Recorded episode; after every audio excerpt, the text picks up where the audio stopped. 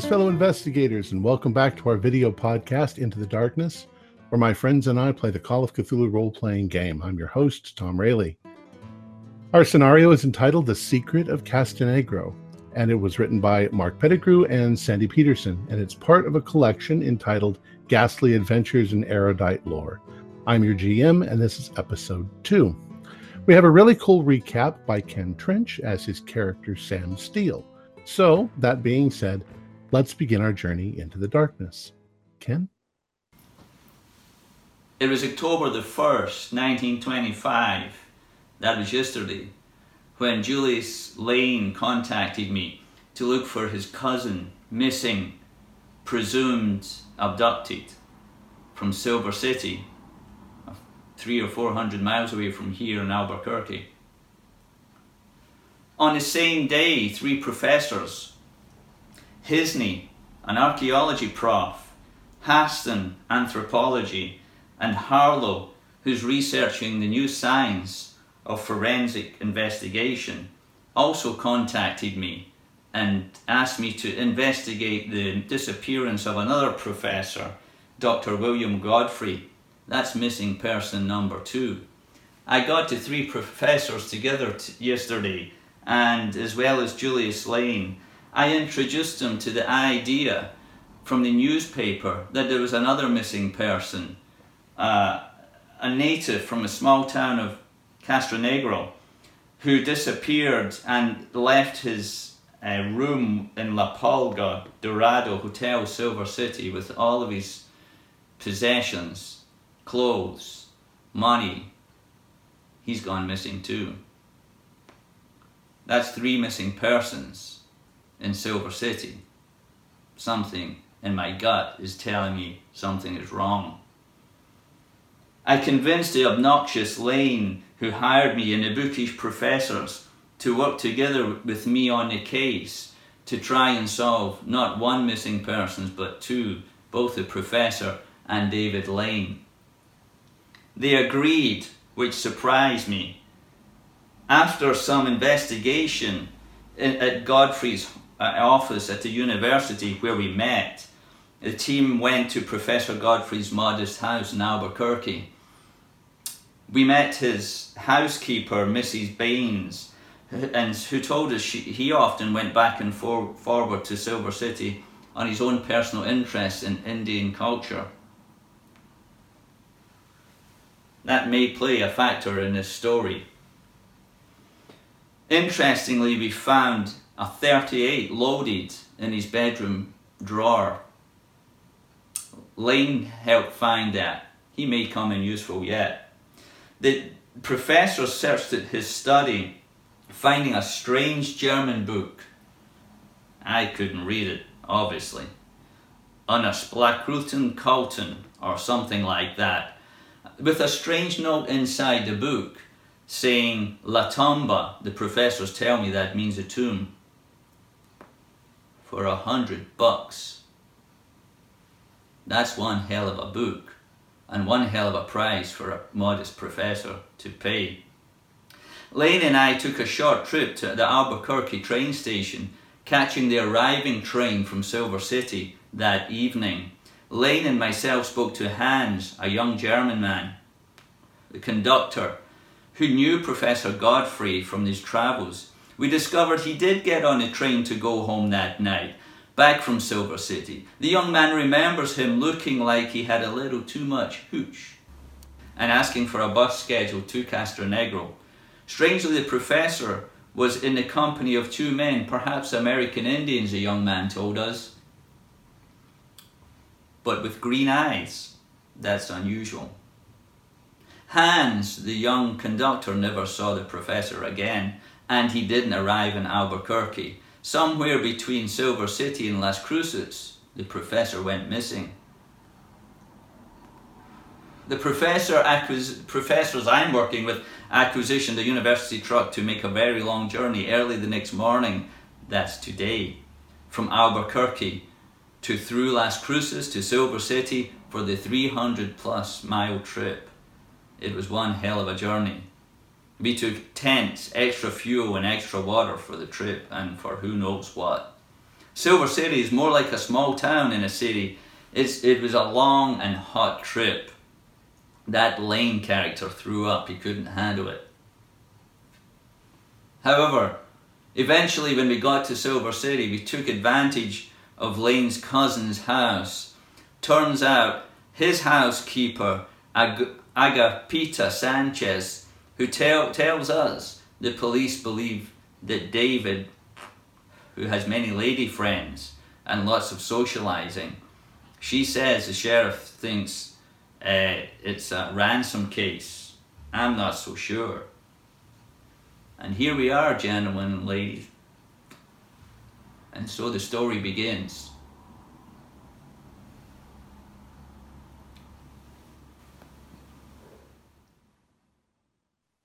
All right. Well, it's obvious that Ken doesn't actually smoke. so thanks, Ken. That was really good. All right. Let's let's begin. Uh, as I recall, you guys are in Silver City and you are in David Lane's house. So what do you want to do? You just asked, you just talked to Agapita. Um, take it away. Yes, well, I, th- I think uh, when I was talking to Agapita, uh, I wanted to start having a look about and uh, just, we'd already briefly just asked her um, about David Lane. And so we're looking for a bit more information if she has any. I think she didn't really tell as much. Could yeah, I... she doesn't know. She doesn't know too much, but um, the police were here, and uh, they did gather evidence. Not much. Did they actually remove anything from the home? No. She says though that there was something about some. She thought that they had said something about some footprints that had been outside.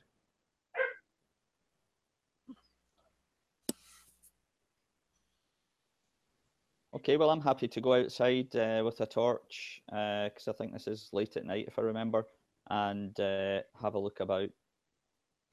Well, unfortunately, it's it's been a couple of weeks now, so. Uh, of course, sorry. Yeah. Yeah. So now, you're going to look around the, the apartment.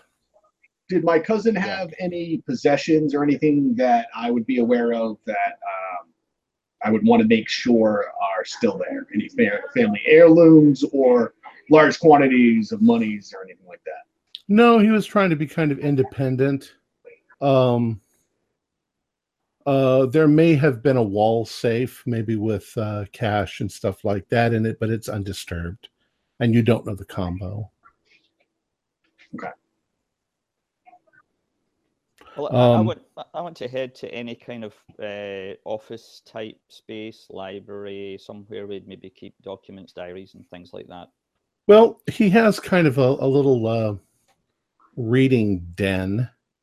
Um, doesn't really have an office. He wasn't really an office person. Uh, it had it didn't work. He had money. Um, uh, it's unremarkable. You know, there's uh, uh, there's a little place, a, a comfortable chair uh, where he could sit and uh, and read books. Uh, but it seems like he had a um, a penchant for uh, you know uh, modern or, or, or, novels of the time, uh, fi- uh, fictional novels, uh, fantasy novels. He liked cowboys and Indians and stuff like that.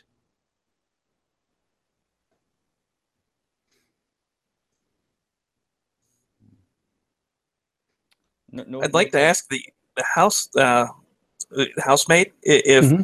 If she had seen the two men with the long dark hair and the green eyes, if they happen to be associates or made their presence known around the the apartment here. Um, she hadn't seen anybody like that. No. Okay. Is it too late to call a locksmith? Try and get into that safe. Well, um, you could try. It's a it's a dial lock though. It's a dial combo. Okay. Um, yeah, you might uh, be able to figure it out. Okay. I mean, sure, I'll give it a shot. and See if I, you know, I'll put some family dates in, maybe, you know, his birthday, my birthday combined, his first girlfriend, you know what I mean? Like that type of Okay. his mother's. Why don't you go ahead and do a luck roll? Sure.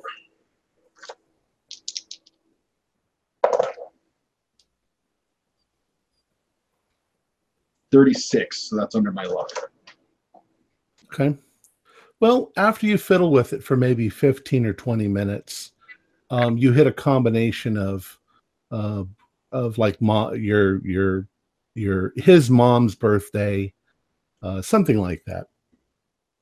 And uh, the thing opens up. There are a few stacks of cash, um, maybe a thousand dollars total. Um, there's a few papers, a few documents. Uh, mostly just uh, contracts and legalese stuff um, for purchasing furniture and uh, things like that. Nothing really telling or, or significant at all. This is all still downstairs. Okay. Um, I go, Steele, come here. Yes. Yes, boss. Where does your loyalties lie exactly? Uh, we need to. My loyalty loyalty lies to the money that you're paying me, and let's get this job done. I want to take a look upstairs, if that's okay, Julius. That's quite all right. I, I take five hundred dollars and I put it down on the table and I go, and I hold the other five hundred up and I just go, don't you forget, my cousin is the priority here. Do whatever it takes. And I stuff the other five hundred into my pocket and give him five hundred bucks. I hear what you're saying. What a tosser. Yeah, give him a pat on the back. That's my boy. That's my boy. what was that, by the way? All right. So, um, what are the rest of you doing? I want to get together with the other two professors, and, uh, and uh, while they're up doing that, and uh, but and say, uh, gentlemen, uh, we've got two uh, prime sources for investigation in the morning. Uh, of course, the uh, talking with the sheriff. Um, see if we can get get uh, some more information from him. We also have um, here in town. There's the uh, New Mexico Teachers College here, which is also combined with the local high school and um, uh, academic uh, establishment. Uh, if uh, want to find out any information from our missing comrade, uh, that's the place to go. Because uh, without a doubt, he'd he'd at least visit there. If not, maybe even give a talk or a lecture there in the evenings. So somebody there would know what's going on, and also with the high school situation not to be crass, but um, that might be a, uh, for the older students there in the high school and with uh, some of the uh, the uh, students at the college. That might be a source for uh, getting information on uh, our other missing person right there as well. Considering that he had a perpet- uh, thing for uh, young ladies. That's a good idea. Yeah. I, I think any leads at this point would help. Yeah, I agree. I'd also suggest um, our uh, our benefactor there uh, hit the high school angle and try and keep him away from the sheriff because uh, I really do I really am concerned about uh, about uh, him getting into a um, disagreement with uh, law enforcement here. Um,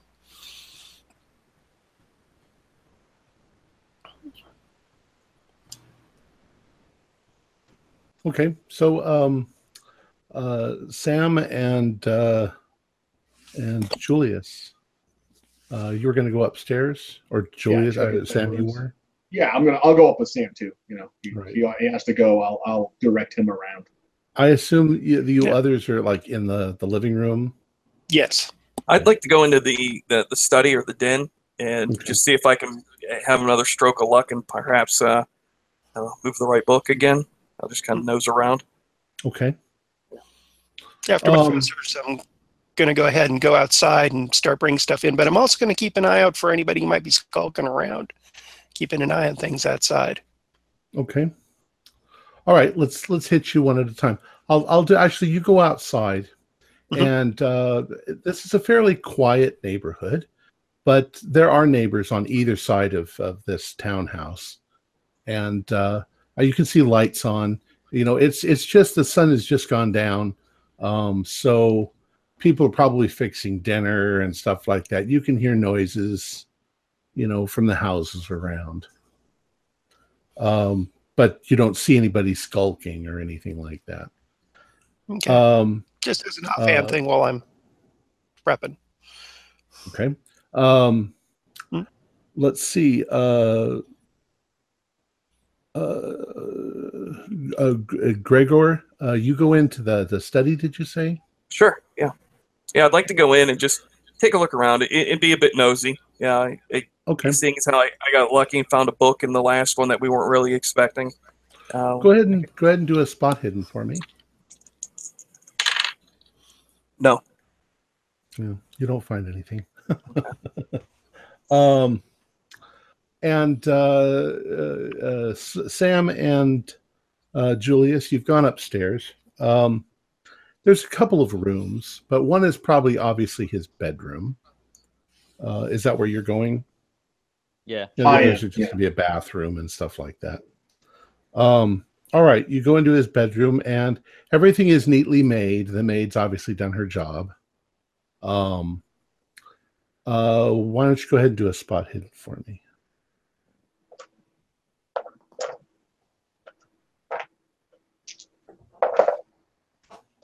I bumped my head on the wall. 99. 30. That's half of my spot hit. Okay, cool. So, uh, Julius, you are looking around, and the only thing that seems a little out of place is there is a book uh, sitting next to on the nightstand. Uh, obviously, he was reading it, and um, it looks when you get when you get closer to it, it looks like it's an Edgar Rice Burroughs story, uh, "The Bandit of Hell's Bend," and uh, you notice that he's for a bookmark uh, he has shoved an old envelope into the book Okay.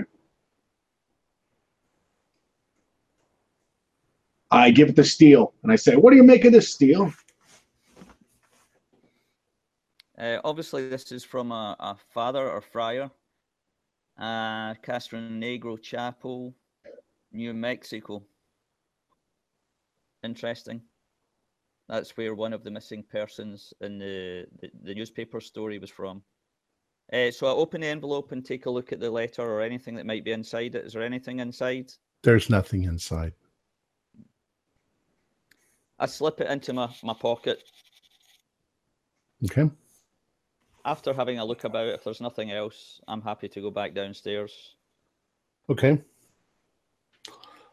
um you spend probably another hour or so looking around at things and nothing really seems out of place or unusual I, su- I suggest to to uh, Julius that uh, one of the things that was mentioned about David's social life was his interest in in women, but also the fact uh, there was a lot of socializing with neighbours. So I think the next port of call, depending on the time, Tom, uh, you know, would be to check the neighbours either side and maybe find out a little bit about what was going on socially. okay Sure. Uh, Well, why don't we go do that now? It's it's a it's not too late. no it's only It's about seven o'clock Yeah, I, it's a perfect time. They, you know, these uh, people might be home from their work if that's what they do in this neighborhood. So uh, let's go. Let's go check. Sure. I ask um, the the maid uh, what are the neighbors' names on either side. Um, on the left side is Mr. Kent Mackey, and on the right side is Mrs. Nancy Down and her husband, Peter.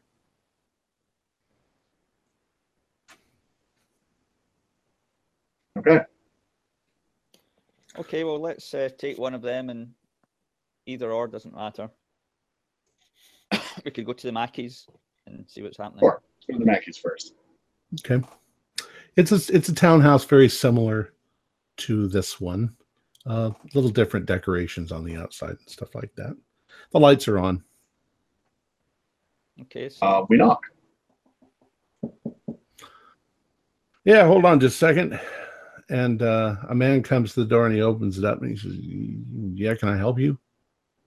Uh, charmed to meet your acquaintance. Hi, my name is uh, Julius. I believe you uh, may have been acquainted with uh, my cousin. He lived uh, adjacent to you. Uh, David was your cousin? Yes, he was. Hmm. Well, what's up? Well, he's gone missing, and I was wondering if uh, you may know, uh, may have any information.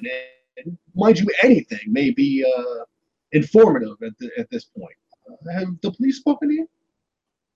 Um, no, I wasn't aware of this at all.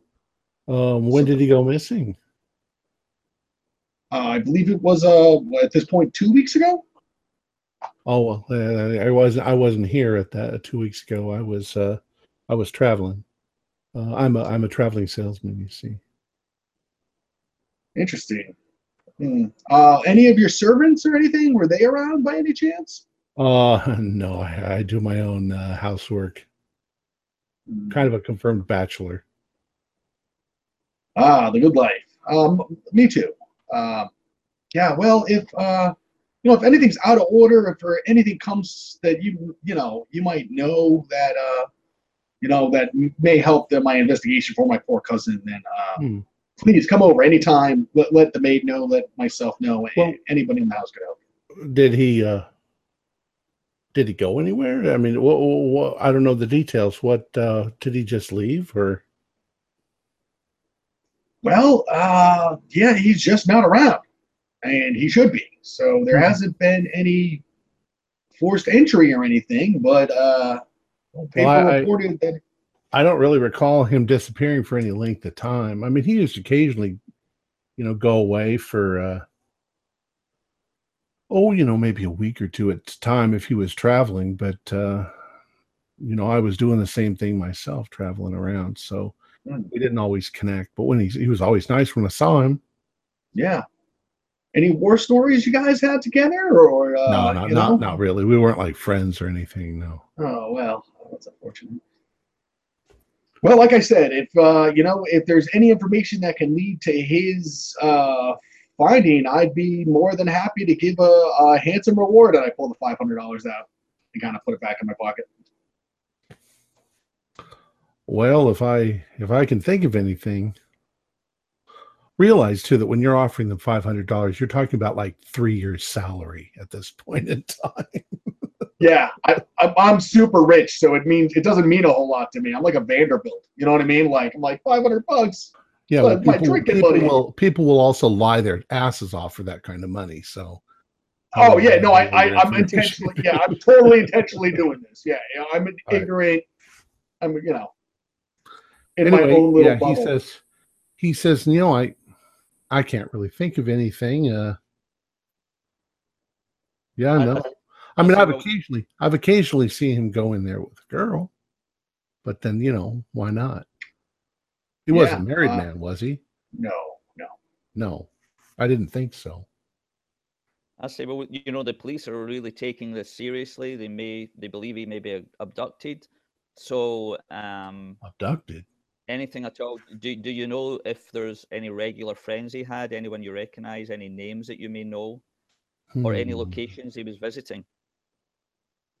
No, none, none, none that I can think of. I don't think he really had. I never saw any, any, any, uh, you know, male friends go in there with him. I saw an occasional girl, not usually the same girl either. I think he was just, you know, bachelor like me. Um, yeah, no, Did we get the sense that this? I, I, I, I seem to recall one day that I came home, and as I was walking up, I looked over, and there were a couple of strangers, you know, and he, and he kind of points and he says they were kind of like over there on the corner. And, you know, we don't usually get this is a residential neighborhood. We don't usually get just random strangers. Can Um, you describe them at all? well, there were. It seems to me there were maybe three of them. Uh, they were kind of tall and lanky. Um, they wore they wore suits, but not not nice suits, just everyday suits. Um, they Caucasian? well, there was, there was the, the, the clothing was kind of, I guess I guess there was one of them kind of in a suit. The other ones were kind of in a baggy. They were kind of baggy clothes, like like work people, or you know. Uh, Wouldn't happen to be natives by any chance, would they? what do you mean? Yeah, like a Native Americans? Yeah, Indians. Um, no, I, I, you know, well, I think that they were they they their skin was kind of pale, so I would say they weren't Indians. Okay. They look kind of they could look kind of you know kind of sickly and white, like some people who don't come out of the house much. Hmm. Um, had dark hair. Um, uh, and one guy had leather boots. I remember that. Uh, but I wasn't close enough to see mu- much detail, you know. That that That's- struck me at the time. It just kind of struck me as odd. I thought maybe they were just door to door salesmen or something like that, but they weren't like moving around. And I didn't really give it that much attention. I walked in my door and that was it, you know. And uh, how long ago was this? You said a couple weeks, three weeks? Yeah, yeah, a few weeks back. I'm sure David was still here then, because yeah, I'm pretty sure David was still here then, but probably around this if the time you're talking about that he disappeared, it could have been around that time. say as you as you're remembering back, do you does does it seem like one of the guys, the guy in the suit, was maybe in charge, and the other guys were maybe working with him or something like that? Well, I I can't really say for sure, but yeah, I could see that. One was definitely dressed better than the others. But um yeah. Yeah, well, that's really helpful.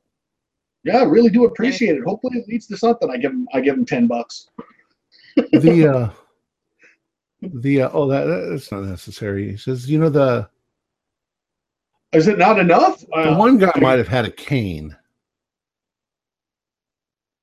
The one in a suit. Yeah, I think maybe. Yeah, maybe. The way he was standing, I think he was leaning on something. Yeah. And was Yeah. this during the evening? Was this at night? Mm. It was probably about four o'clock in the afternoon when I would have gotten home. Okay.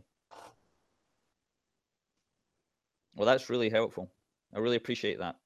Well, I hope you find him. I hope he's just out uh, carousing.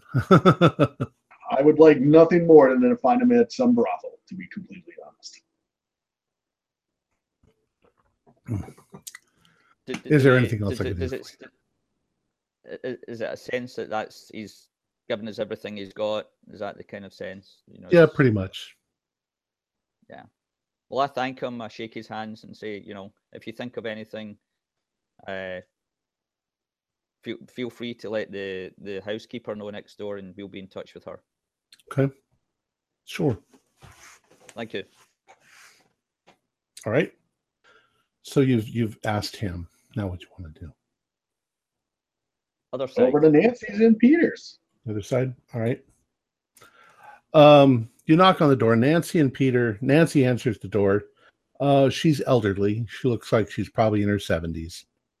Um, her husband is obviously sentient. He's in the other room, sitting on something. He's like, "Who's that? Who's at the door?" and she's like, "There's some there's some people here. They're asking about uh, uh, David from next door." And she's like, "Well." she says uh, i i certainly haven't seen him for a while and the police did come and ask us um, i told them i said uh, the only uh, only odd people i've seen around here in the last three weeks were there were there were three men standing right over there. Now they would have been standing very close to her front yard, according to the other guy. He How says good of a I look was did you get? I was getting ready to make dinner and I looked out the window and there were these three guys there and they just looked really strange. Can you describe them at all? Yeah, kind of tall and hunched over. Uh, they had black hair, really dark, and but their skin was really light. And uh, I'm pretty sure they had green eyes, all three of them. Uh, really rather striking green eyes, the way the light caught them. Uh, uh, two of them were dressed more like uh, farmers than anything else, and the other one was in a kind of an old-fashioned, like 1800s, late 1800s uh, suit with a high collar and a uh I thought that was kind of strange, but you know, some people's taste in clothing hasn't changed much in the last 50 years. I'd Isn't say he looked? I'd say he looked like he was probably in his 50s. The other two it was hard to tell. Uh, was he? Can you remember, ma'am, if he was standing with a cane? Well, I didn't see any cane. He did have facial hair though. Uh rather a rather nice and neatly trimmed into a little pointed beard and mustache. And were were they actually on your property, or were they just outside of where you are? Well, it, they were standing right over there by that tree, and uh, I got the distinct impression that they were keeping an eye on David's property. Now, at the time, I really didn't think much about it. I thought maybe they were friends of his and they were just waiting for him to show up. But that's uh, that's what I told the police. And did your husband see them at all? Uh no, my my husband doesn't much get out of his chair if he doesn't have to, except to go to the bathroom and stuff like that. Oh, and the footprints. I pointed out to the the the police the footprints. Whereabouts were they? Would you mind showing us? Mm-hmm. What She about the says- footprints? She walks over and she says, uh, "When I heard that um, that David had gone missing and the police came, I told them that the day after I saw those gentlemen, which was probably about the time that he disappeared, I saw I was going along the side of my house pulling some weeds, and I noticed some footprints in the in the dirt there, right underneath that window." And and she sort of points out, and it would be the window going into like David's downstairs. And she says, uh, there were uh, uh, they were kind of odd. She says uh, uh, the first one uh, looked like a man's shoes, probably like David's shoes, and uh, they they were like a regular regular man's shoes. Uh, the second one was barefoot, like somebody had been standing there with no shoes on at all. And the third one, uh, it looked like a big old boot print, except there was a a sort of a cross shape in the heel in the dirt. Very distinctive, very strange looking. As in, like there was a cross in, like, chiseled out of the heel, so like it made an, um, Like a- it made a pattern in the ground, as if yeah. if you were to look at the bottom of his heel, it would have been a, a cross like this going across the heel. I hadn't ever seen a, a heel like that on a man's shoe. That's certainly unusual. Can, can we actually see anything left, or is it just the grounds just? Oh no, because it's uh, there's been you know light rains in the last couple of days, and and yeah, there's there's nothing left of that. But I did show it to the police, and they they looked at it. I think they took pictures of it. Well, the important thing, dear, is that you saw it, and you told us. Thank you so much. Well, I do hope up- you find him. He was a nice boy. He was. He was a nice boy. I've grown quite fond of him over the years. They Well, had thank you. bad teeth too. They had bad teeth. Yeah. There was one of them that uh, they were obviously talking to one another, and I just noticed, my God, their teeth are yellow. Yellow and big, big buck teeth. Uh, rotted or just unkept? Uh, I think I think just unkept, but it's kind of big, like um, I don't know how to describe it. Like they were um, a buck teeth, buck toothed, uh, you know, big teeth. Were they playing I'll banjos? take your word for it, man. we don't need no stinking badges.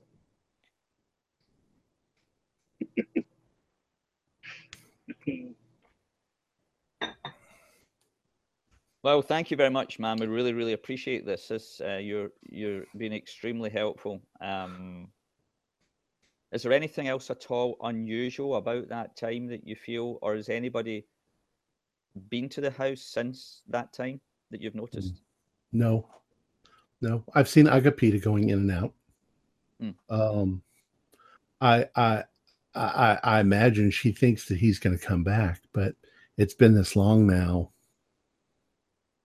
and he didn't say anything about where he was going or if if those those men abducted him, which is kind of what I was thinking since you know, footprints and the, the window and Well, yeah, strangely enough, man. All right, thank you. She doesn't really have anything else beyond that. I want to take a, a little look around where she described them standing at the, the tree uh, and just have a little scout about in case there's maybe been anything left or items or objects or anything like that. Yeah. I'll go on the inside and do the opposite. So you check the inside, outside steel, and I'll go in and I'll check the inside. So Sure. Um, Steel, do a, a spot hidden.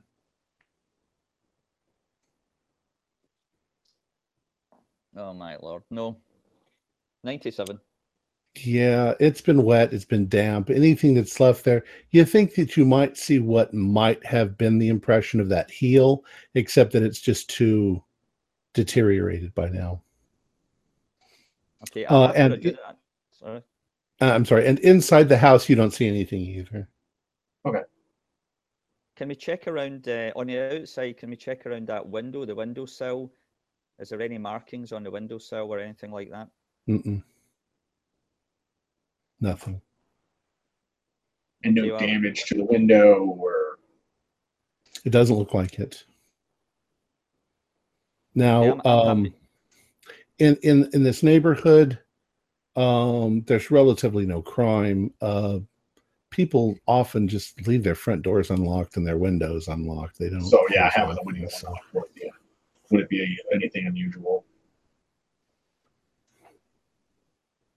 All right, Okay. Yeah, I'm happy to go in and see what the professors are up to after all that. all right. What are the professors up to? you said you were moving your stuff into the house. Yeah, everybody's stuff kind of kind of going out and securing the car and then bringing everything in. Okay. Do we know David's occupation? Uh, David's independently wealthy. His occupation was no occupation. He's a dilettante, like Yeah. Mis- like the other Mister Lane in our presence. Runs in the family. I- people I did work mention- us. Uh, when everybody gets back together, I, I, I mentioned, you know, this this name uh, Joaquin is bouncing around in my in my mind, and something about a La Pulga Dorada Hotel here in town, and, and for some reason I can't connect uh, whether or not that had to do with um, with Mr. Lane or, or, or Dr. Godfrey. Yeah, I, anybody else here remember us hearing about that recently?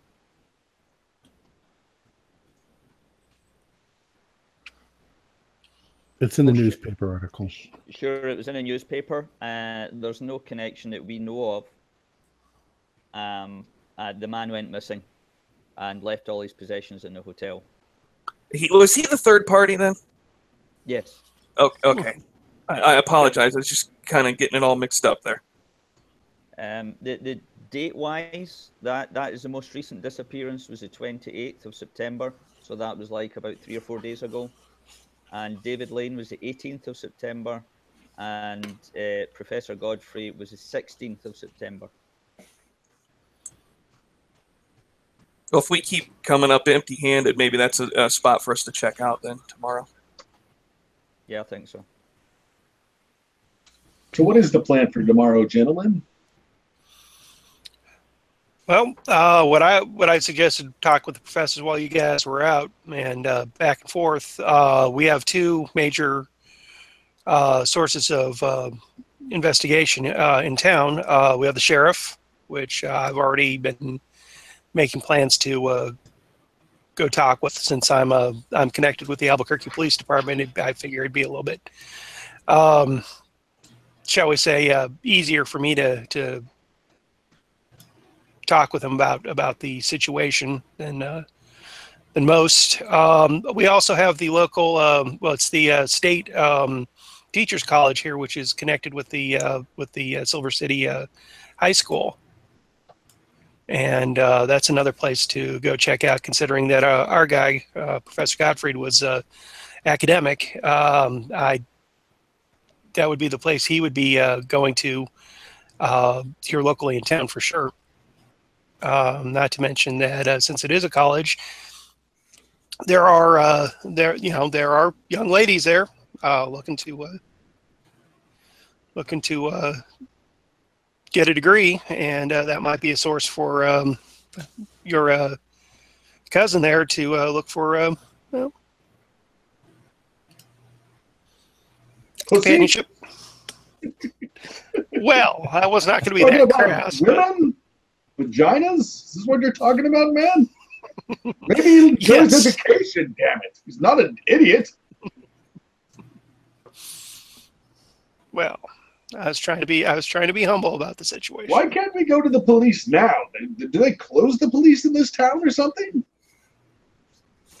Well, the sheriff's probably home having dinner, and whoever's on on duty there is uh, probably can't tell us much of anything. Do they not it's best to hit 'em during-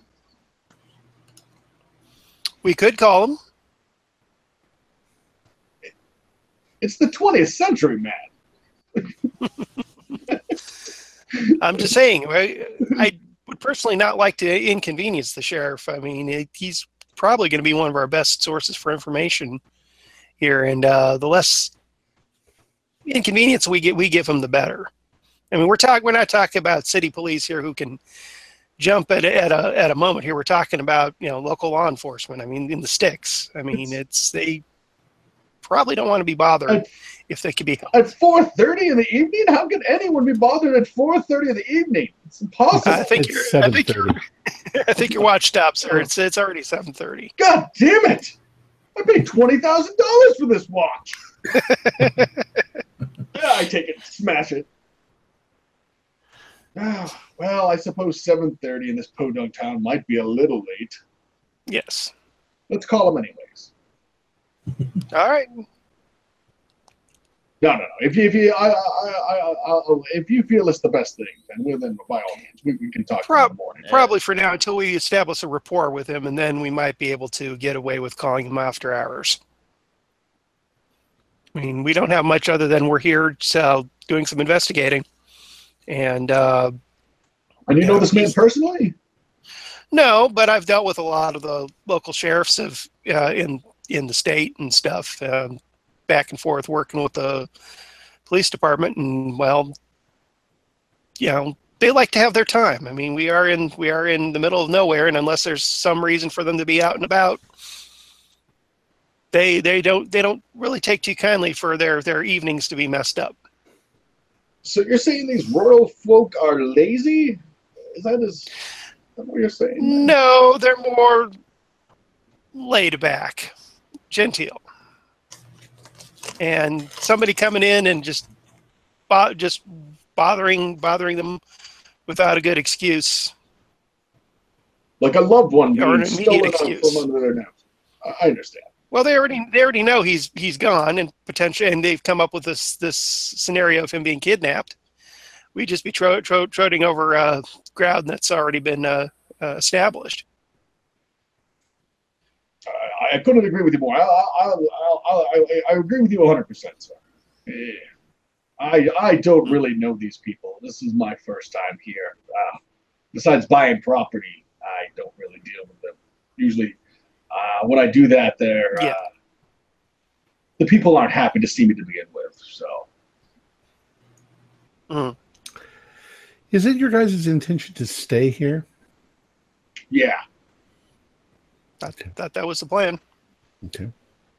because there's this is a podunk town, right? Is there anything going on besides?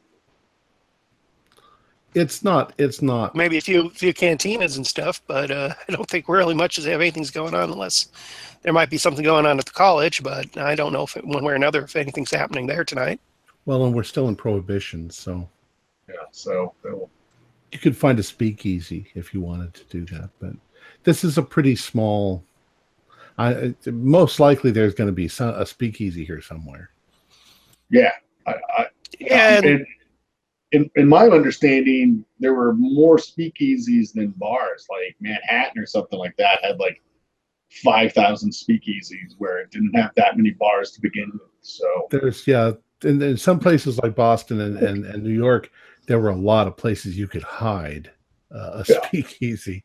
In a Yeah. smaller town, it's not so easy to do. well, you also you also have to understand, sir, that you know uh, the while we are in the midst of prohibition here, um, we're we're out, out out in the middle of nowhere here, uh, essentially, and quite frankly, people really don't care what some guys in Washington are coming up with right now and stuff. So they're a I little. couldn't agree more with that. So it And I- may be a I little crack open my flask. I go, "There's this thing. Have you ever tried it? It's called Scotch," and I give some to Steel. There's there's actually probably plenty of alcohol in the house. Yes. Oh, excellent. So yeah, get some ice. Start pouring drinks for everybody. Oh, I mean, Senorita, come here. Make us some drinks, please. And I go sit down. What would you like, Uh, Senor? Oh, uh, whiskey with a t- uh, t- touch of a uh, water. Okay. She gives you whatever you want.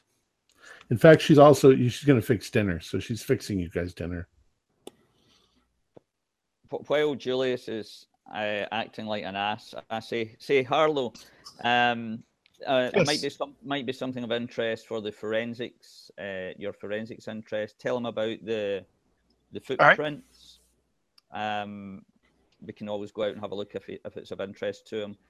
But I also share Yeah. the the envelope that we got upstairs with the re- the reference to. I didn't get the name, guys. I, I didn't take a note of the names there. So, uh, Hmm. Tom, maybe you can help us with that. Um, so tell them about the Castronegro envelope, the address. Okay. This is the second See, time. inter- Yeah. yeah.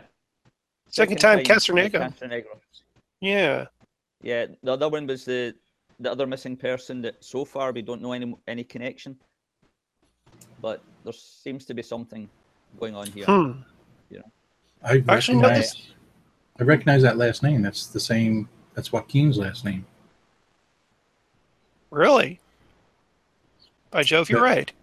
Bilhalia. I don't know how to say it. Valela, Bilhalia Valela Pereira. Layla Pereira. Pereira. I wonder. Hmm. Well, you're saying he was a father. Would it? Would that mean he wasn't married? So it might not be his son. It Might be his brother, father. Well, the address is a chapel, so I think it's like the priest. Could be. Like- that sounds about right. Yeah. Or, or he, he could be a visiting. He may not be the resident priest, but he could be uh, visiting uh, and staying at the at the chapel there, because uh, more often than not, visiting priests and and uh, clergy do tend to to stay at the at the uh, houses of worship.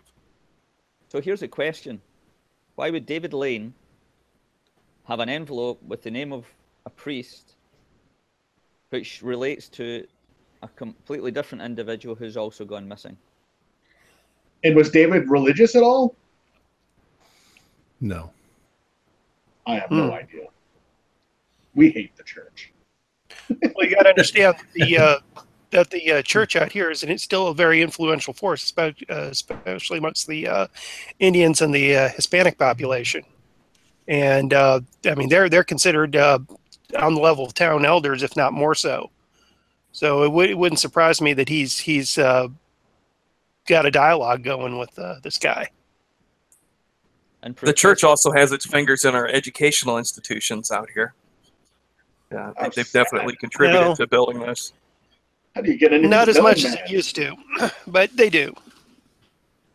And professors, both neighbours, also noticed uh, three strangers around the time David went missing.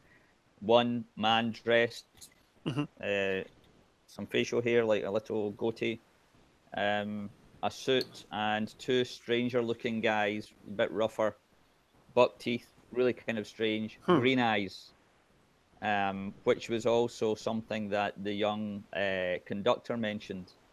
Uh, he- Yeah. he, felt they may be Indian people or something like that that were with uh, the professor on the train before he went missing.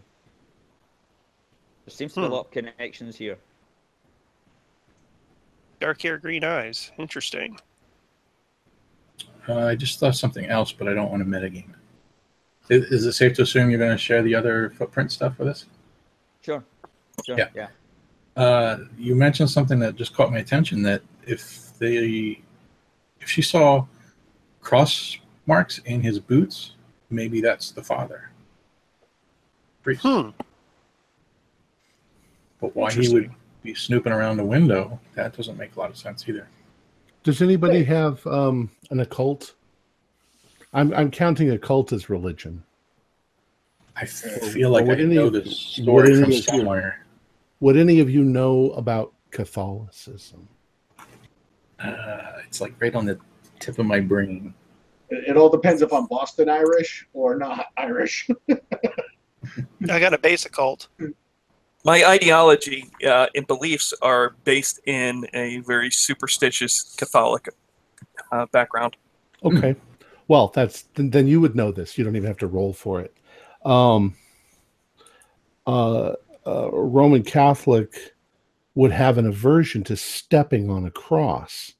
So putting a cross on your heel, that would be extremely insulting.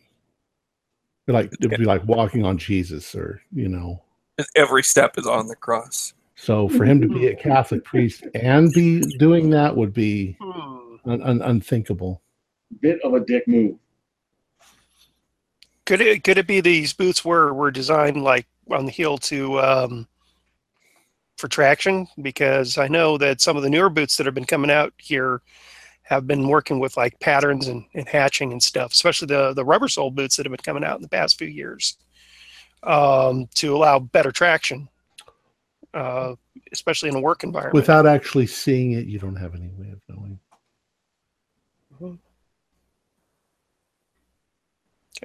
So, gentlemen, I've got two suggestions here. I, I, I think Harlow's right. I think he should go and see the chief of police.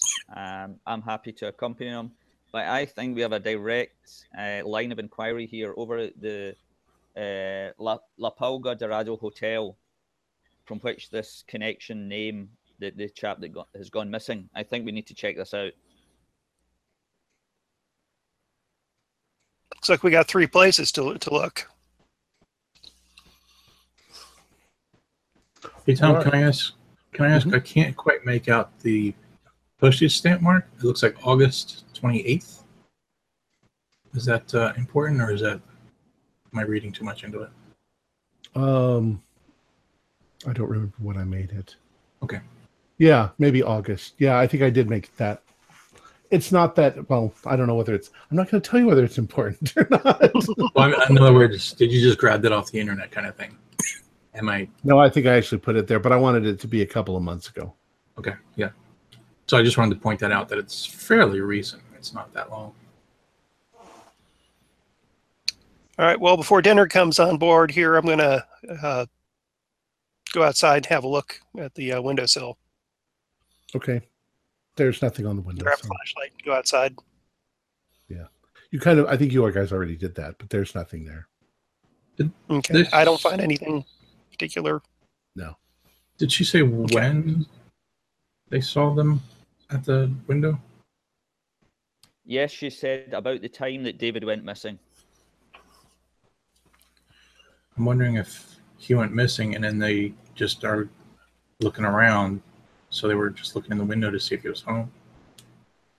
Um, everything that they said seemed to indicate that they saw those guys and then David went missing. Oh, okay. I think if David's been abducted, we've found our men, three of them.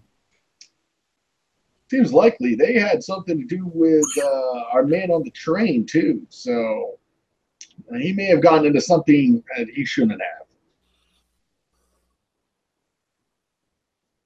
Now, uh, looking through his library, is there any indication that there's like I'm trying to get a feel of where his where his head's at? Like, can I, you know, maybe some of the books he's reading or some of the collections he has, or um, well, from his collection of books, mostly he liked to read fiction.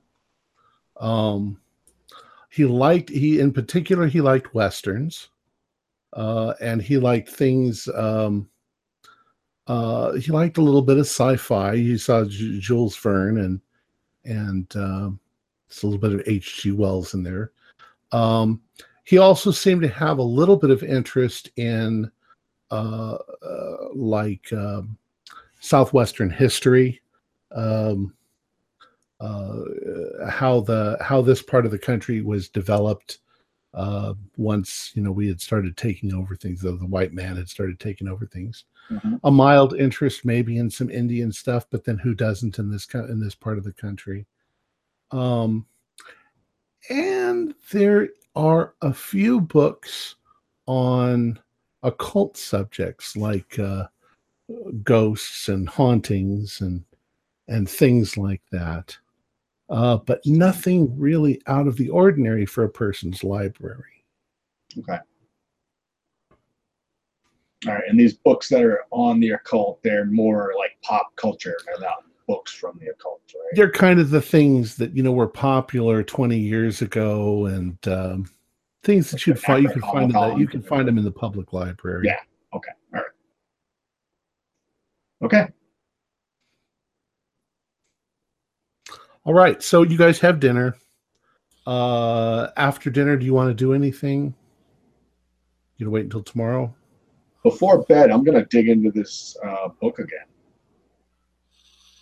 Okay. It's just a I'm gonna standard copy copy of H of uh, um, what's his name? Jules Verne's. Oh, I meant the German book. Oh, the German book. Okay. Yeah. Um, it's proving very difficult, but uh, go ahead and do a, a, a language roll for German.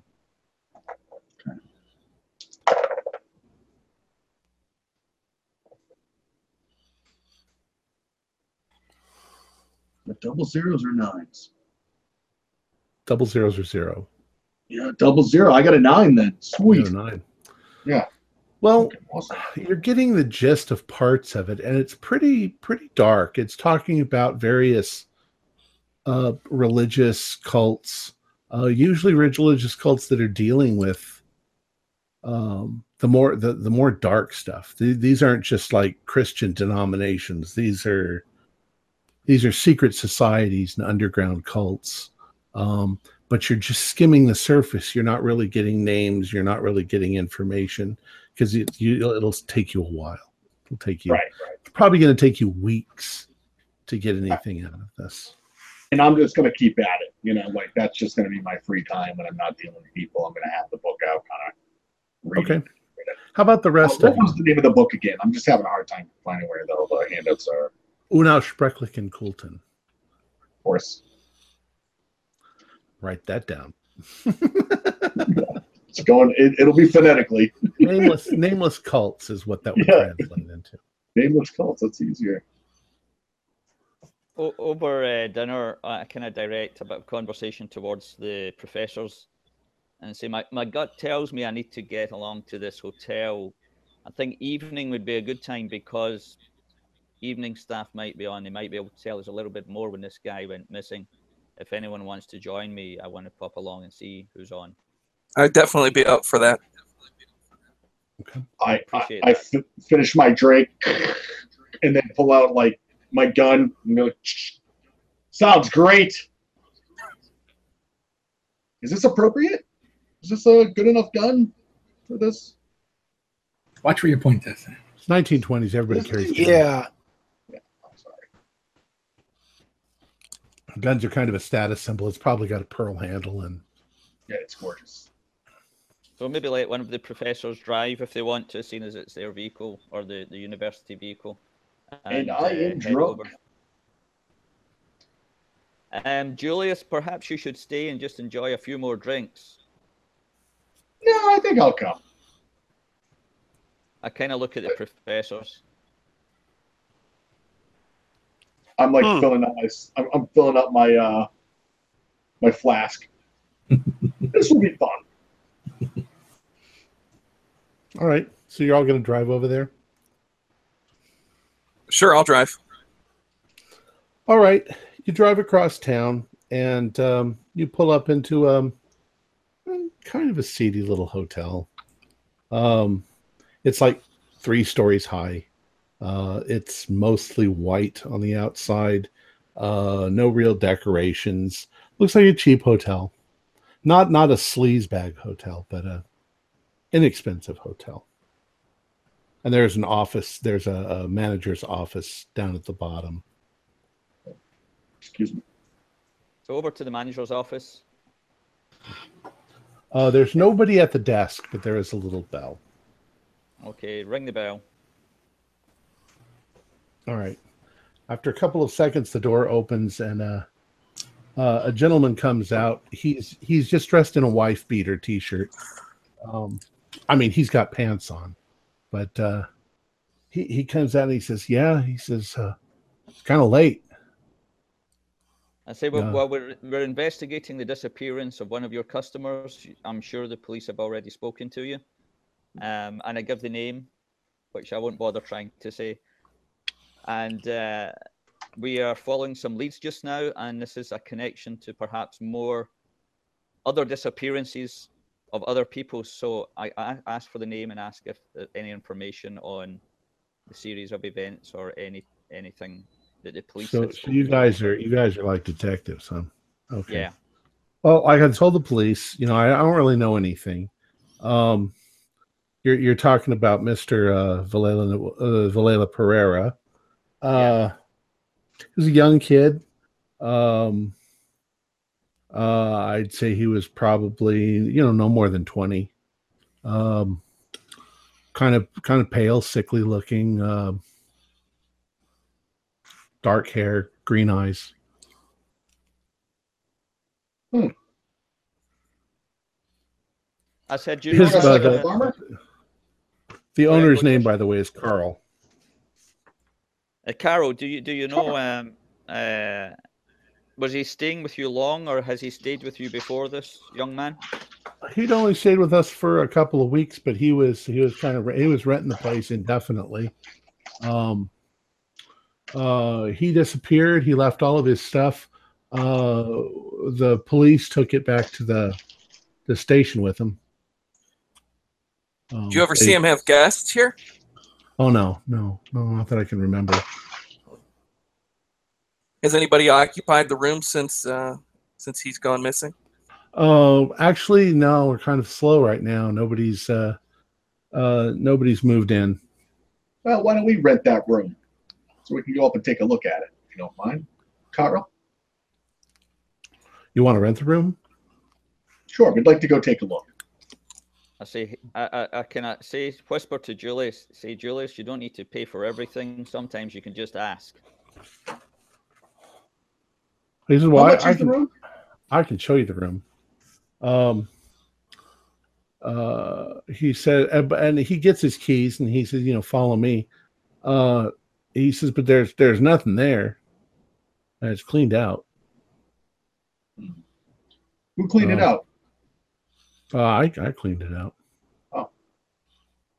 Find anything interesting while you were cleaning it out? Nothing at all. Like I say, the police took everything.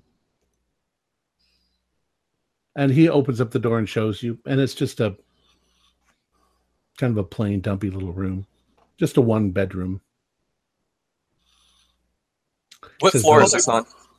It's on the second floor, and uh, he he says that you know there's there's no bathroom in the room. Got to go down the hall. So it's a shared bathroom. Okay. Was it a long walk from the from the office? Not really. While they're doing that, I'm going to slip away and start poking around outside the uh, hotel, looking around, see if anything's going on. I'll take a flashlight with me and Okay, you go outside. Um, you look around. You're out there for maybe twenty or thirty minutes. You don't see anything. Um, there's trash cans in the back. Uh, there's an alley. The alley's not really, you know, a clean place, but it's not not really dangerous or scary. Um, upstairs, uh, there's really almost nothing at all to see in the room. Um, uh, the guy says, uh, you know, he was he was kind of a quiet guy. He didn't talk much, uh, kind of kind of furtive, kind of secretive. Um, but he paid his rent, so Do you know how he made a living? I, I have no idea. I take a quick stroll down down the corridor towards the bathroom and just kind of kick the door, nudge the door open, and have a quick glance about. Okay, it's obviously a shared restroom. It's pretty much bare, except you know people bring their stuff there, they brush their teeth and stuff, and then they take their stuff back to their rooms.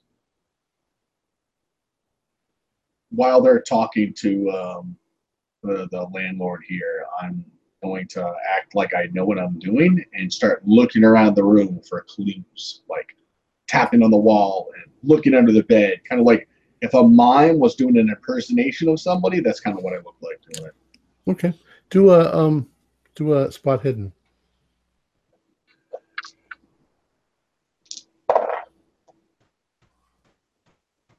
Three of painted dice. Um, nope, over by three. Okay, you don't see anything. How is the room heated? Luck points. Uh, there's uh, steam heat. There's a, a radiator. Like a radiator? Mhm. I just eh, real carefully look around the radiator and probably the windowsill, just in case anything's slipped into a crack or a crevice somewhere. Okay, do a spot hidden for me. No. Yep, you don't find anything. It's a radiator. Okay. It produces heat. So, all right. um, that's it. You don't find anything. Did you say the police took everything? Yes. What did they take? Uh, they took the kid's clothes and and anything else he had in here in the drawers. I don't know everything that was in there. They took the stuff. And Was Tom, I everything ask- Sorry, one more question. Uh, I just, I'm just remo- wondering if my character remembers. Uh, did William have green eyes? Who's William? The guy we're looking for? Oh, your professor? No. Yeah. Okay. Did he have a cane? Um, no, I don't think so. Uh, no, your your professor. He was he was a little pudgy, um, uh, balding, uh, kind of short, but uh, kind of energetic, full of energy. Constantly was, uh, you know, getting into stuff. Rather likable. I asked the owner, um, was there anyone else that checked in around the same time as, as this young man, or shortly after? Well, I got the I got the the books downstairs. I don't think so though. Like I said, might it's tell kind of, kind of slow this last six months or so. Okay. I was lucky to get him as a, as a tenant, so I'm I'm kind of sad that he disappeared. And you haven't had any significant conversations with this poor boy? Hmm. Other than you know, when he paid his rent, said, "Here's the rent." Uh, he uh, he wasn't kind the kind of person who even said hello when he walked in the door. So he just he kind of kept to himself. I'm sorry, And Professor. did he own a vehicle? I don't think so. No. Jeff, what was your question? Uh, I apologize, Professor Greger. I think I interrupted you before. Did I cut you off? Question. Well, I am curious. Um, did he have to provide any sort of references or last, um, you know, last known address kind of thing when when Not no, not sign in a up here? not in this kind of hotel. I take what I can get. Okay, that's understandable. I've I've occasionally rented by the hour. No. Interesting. And What do would any of those women uh, that rent by the hour be available by any chance? No, you didn't hear it from me. And I pull out a five bucks. I'm like, but I did hear it from you. Uh, no, I don't have any information for you. but I'll take your five bucks anyway. I'm, like, I fight him for it. Like, Get no, no. I want the hookers, or you don't get the money. What do you Fine. what do you call the uh the book? The, reg, the registration book is it? Uh, yeah, I guess. Yeah, Would he would he be would he allow us to look at the book? sure. He turns it around, lets you look at it. Any other names? Um, you know, over the past six months, maybe two or three names. One of them being uh, uh, Joaquin uh, Valela Pereira. Professor. Godfrey's name doesn't show up. It Yeah, does that's- not. And uh, Nor does David Lane. Uh, no, there's no. There's no Alonzo. Uh, Okay. Valela Pereira. I, th- I think we're probably done here, gentlemen. Okay. Shall we head back and make a start in the morning?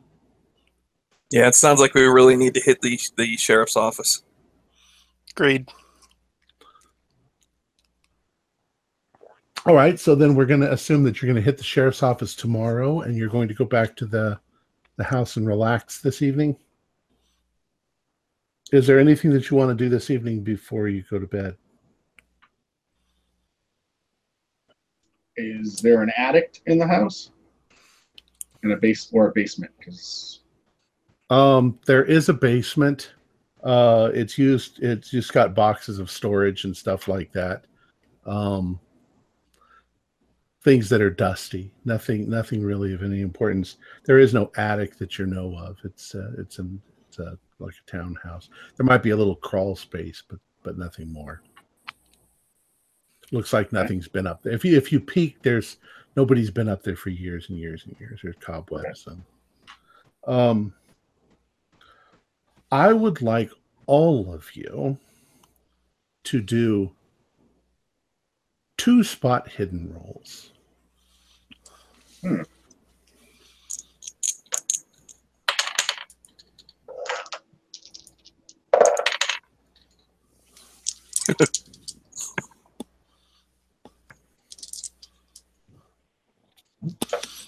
Made both uh, general successes.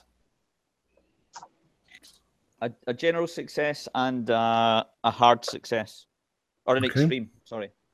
Yeah, I missed one and got a, a hard success. Hard's half, right? Yes. So hard. I think I'm really I'm really sleepy. I, I I failed one, and then my second roll was an I. I Oh, you already went so to bed. so yeah. If you uh, uh, if uh, so, Sam, you're the one who got an extreme and a regular. Did anybody beat that?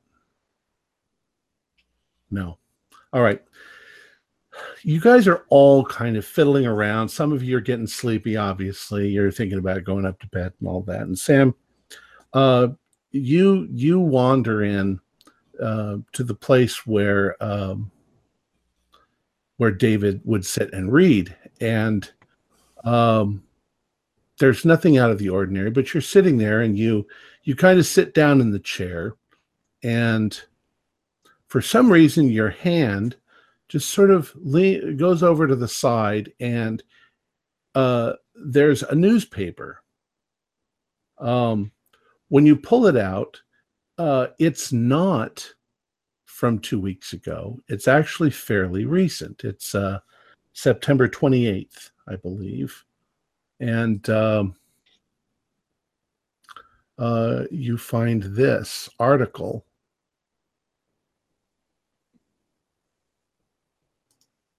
It's not circled or anything. You do get the impression that maybe Agapita changes the newspaper and throws out the old ones, but she hasn't done that in a while. But this article pops out in your head. Do you want to read that? Can you see it okay? Mut- mutilations continue to puzzle. The most recent chapter in the continuing mystery of the New Mexico cattle killings concerns rancher Carlos Montoya, who lost 92 heads of cattle between the 8th and the 19th of September here on his ranch by the isolated town of Saltamontes. This has been the largest single loss ever attributed to the unseen cattle butchers. The cattle were found scattered across Mr. Montoya's ranch with all of their tongues and genitalia physically torn from their bodies, along with other signs of trauma. This is some backwater. Montoya has been so affected by this grim occurrence that he sold his ranch at a price considerably lower than one would expect. During a short interview, he said, I have pretty strong notion who's been slaughtering my herd, but I have no desire to stir up a hornet's nest. It ain't worth it. People might think me a coward, but I have my family to consider. I'm getting the hell out of this place and ain't looking back. Montoya went on to say that he'd been planning for some months to move to Portugal, but the recent catastrophe spurred him to sell low and move immediately. For the last two years, occasional mysterious cattle mutilations have been occurring on the local ranches, but generally, no more than one or two cows have been killed in a month. The newest occurrence may signal a possible upsurge in this strange chapter in the American Southwest. That is some story. That is interesting. And the 19th. Between the 8th and the 19th of September. That wasn't too long ago.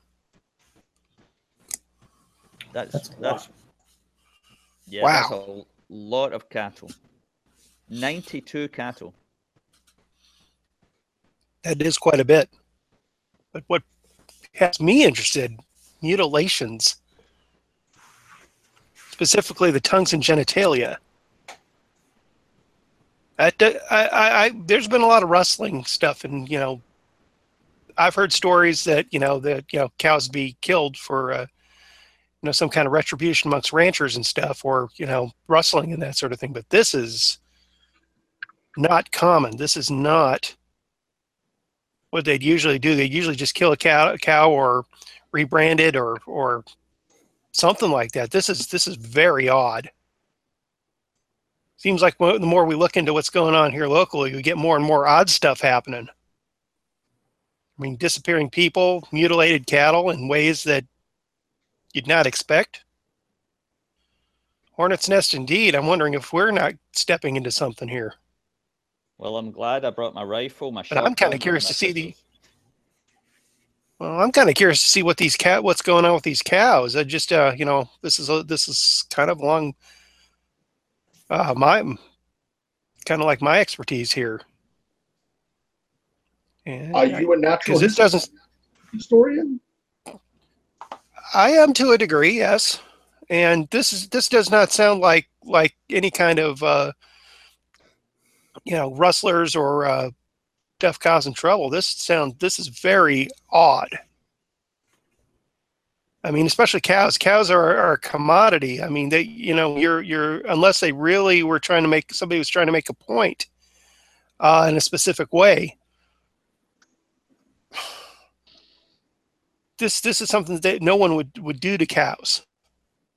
I mean, somebody. I- It sounds like somebody's trying to make a point here uh, for something. Um, really, really kind of, I dare say, terroristic action on this on this part. Well, if they just wanted to put him out of business and kill his cattle, that's one thing. You're right, though. To, to take that extreme and to go f- if- if- for these particulars with the tongue and the genitalia, that's that's a whole other level there. That's uh, you're right. mean, I- There's something very odd about that. That's not just wiping out a man's livelihood. Yeah, I mean, I've heard stories of of, of cows being um, of being you know mutilated, but it'd be like one cow, like you'd find a cow all chopped up or something like that. At the at the most extreme, uh, but like this, and the fact that you know a, a rustler or a rancher and stuff who wants to you know point would usually steal the cows as opposed to doing something specific like this, and all these cows have the same mutilation according to this article here. This is this is I mean this is strange. I mean, like I said, missing people, strange mutilations in cows. This something's going on here.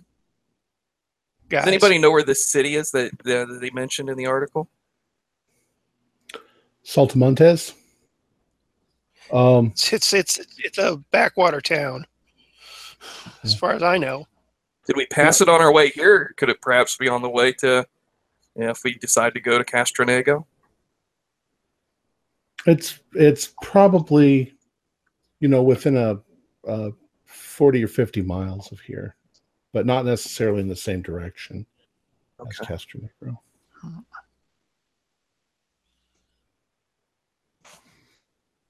Actually, let me see if it was on the map. Well, it certainly sounds like to me that somebody was trying to drive him off the property Yeah. for Uh, whatever reason. Well, they're I making a pretty darn good point. There's uh, other, there's a lot of easier and more uh, efficient ways of doing that than this oddity. True. Some some something's going on here. This is, like I said, it's just the more we we look into this, uh, you know, our missing fellows and stuff, and the missing kid, and now these cows being mutilated in an odd way. But these cows don't necessarily seem tied to uh, our, our missing uh, friend and family here, though, do they? Not that we know of right now, but I mean, isn't it kind of odd that we're we're missing a professor, a dilettante, and um, and some local uh, worker kid? A little bit more than usual sure. in a sleepy town like this. Oh, I give you that. I just, yeah. My, my only concern is that we don't get distracted from, you know, from potentially uh, saving lives if these men are just in need of help in some place. No, I, I do agree with you there. I mean it, but this this is something just to keep in mind. I would say, but I do agree. I think we need to stick to uh, stick to our guns, stick to uh, what we're here for, and then I, I would like to look into this further when we're done with this job. This just this just just has my attention. So Tom, this this piece of property that was mentioned in, in the article, am I Mhm. aware that it has any inherent value? Since that's my whole point of being in New Mexico is buying property. Uh, it's apparently already been sold to somebody else Okay. at way below the the, the price. Okay. So that seems, in, in my mind, uh, well, in, in in Julian's mind, I'd imagine he'd look at that as a tactic, like, eh, you know, it's crazy and gross, but you know, a little too more extreme than I would take it to put the pressure on, you know, the screws to their feet. But It's it's most likely that um, most of the large areas around here are going to be cattle ranch, and if you were going to buy the property, you'd probably be putting in a cattle ranch. So yeah, it seems a little unlikely that you would murder cattle to uh, just get somebody to sell their property. well, there's a in the 20s there was an oil thing happening in New Mexico that had a boom, so that's what I was wondering if that was connected at all. Um, I don't know. Can I make some contacts out east and see if they have any interest in the property for um, through their oil surveys or anything like that? The geological Um, surveys. You can try. Okay. And it, it, would- it would be fine because the you call now. I'd imagine because it won't be too late out there. It'll be three hours later. Yeah, so it's it's the middle of the night for them out there.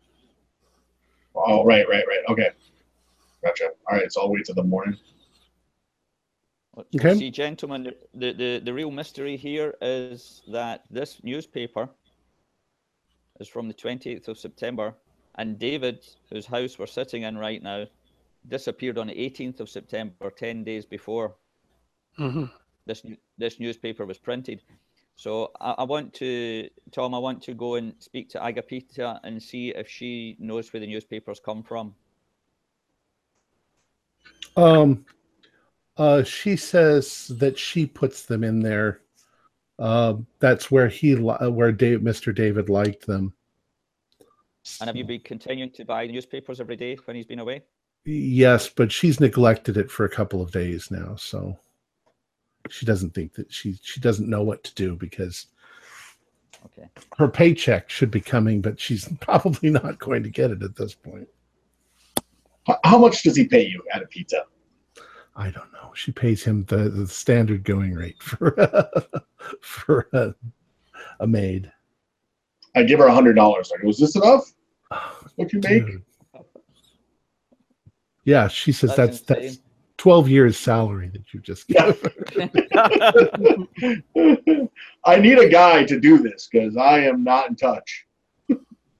I would think with that kind of money, you'd have a very good handle on what you pay people. Um, I would think this guy is like What's- I tell the what- guy and I pay someone to handle all that shit for me. What's, So, what's your accounting? Uh, I don't think actually. Let's see. Actually, I'm I'm, I'm very good at accounting. Thank you. no, I'm terrible at it. Five percent. Yeah. Okay, yeah, you get somebody else to do your accounting. Yeah. Um, You left him back at home. You left the house. To, so I'm s- I, I don't have a driver. I don't have a chauffeur. I don't have a bodyguard. I don't. Yeah, I am missing a whole crew of people that protect me from the outside world. all right, so uh, unless you guys want to do something else this evening, now you you can go to bed and think about cattle mutilations. Does she have the news? Any other newspapers from say over the last uh, two weeks since he's been gone? She says she's been getting them. Um, she has a couple, but she tends to throw them out. Um, there's nothing of any interest in any of them. Okay. And does she read English? Um, eh, enough to go shopping. Does she know of any interesting stories like this cattle mutilation or disappearances that we may not have mentioned? No. It also seems like it's been a lot, an ongoing thing uh, here, and this isn't just an isolated incident. Something to ask the uh, the sheriff about tomorrow, definitely. This guy, this rancher here seems really spooked. I mean, going out, you know, moving out immediately, all, going all the way to Portugal. I mean, that's I can I, I can understand, you know, moving to another part of the state or maybe to Colorado or something like that. But all to Portugal, this guy, this guy seems like he really came across something here to want to go to an extreme, don't you think? Uh, Agapita, do you got a guitar? I haven't played the guitar in so long. Oh no, senor. Thank God. Ah, I heard this Django Reinhardt, amazing, amazing. Julius, have you ever played poker before? I love poker. I Oh, boy. knew that. So we'll roll to see who wins, and then we'll roll to see how much money you, you take him for. Uh, it's just really Good luck, Julius. uh, A hundred sided we- dice. We much could all become millionaires on this trip. I know, that's what I'm thinking. All right. Well, I uh, how much do you guys want to um, bet for? You know, um, I'm in for five grand. Fuck it. You know, I'm I miss my cousin. And I love him, and I gotta have my fun. You know, I gotta live too. All right. Well, some of you you spend an, an interesting evening before you finally go to bed. Sa- Sam Wow. shakes his head and, and goes out for his, his usual two cigarettes uh, outdoors, but he doesn't inhale as is his uh, practice and goes, and goes to bed. All right. Sam, get in there, buddy. All right. So you sleep. The morning comes. Uh, we'll say it's about uh, eight o'clock in the morning. You've all had breakfast. Agapita has given you breakfast. And what would you guys like to do? I would like to take some aspirin. Hmm. Have Tap they the invented game, go. aspirin yet? Put some Tom, um, Ma- vodka in that. Tom, make him make him roll first aid, Tom, please. Yeah. Or you can re- re- uh, roll Constitution. Oh, just um, the times five or just a straight twenty. Yeah, the times five. The percentage.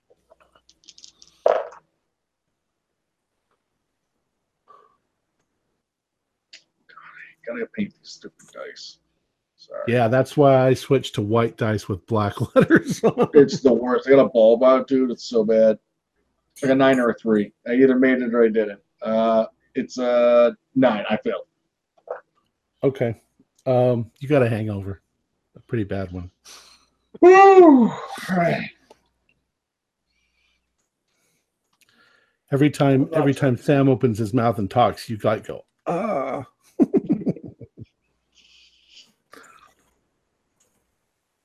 So we're looking at the uh, police uh, chief's office, yeah?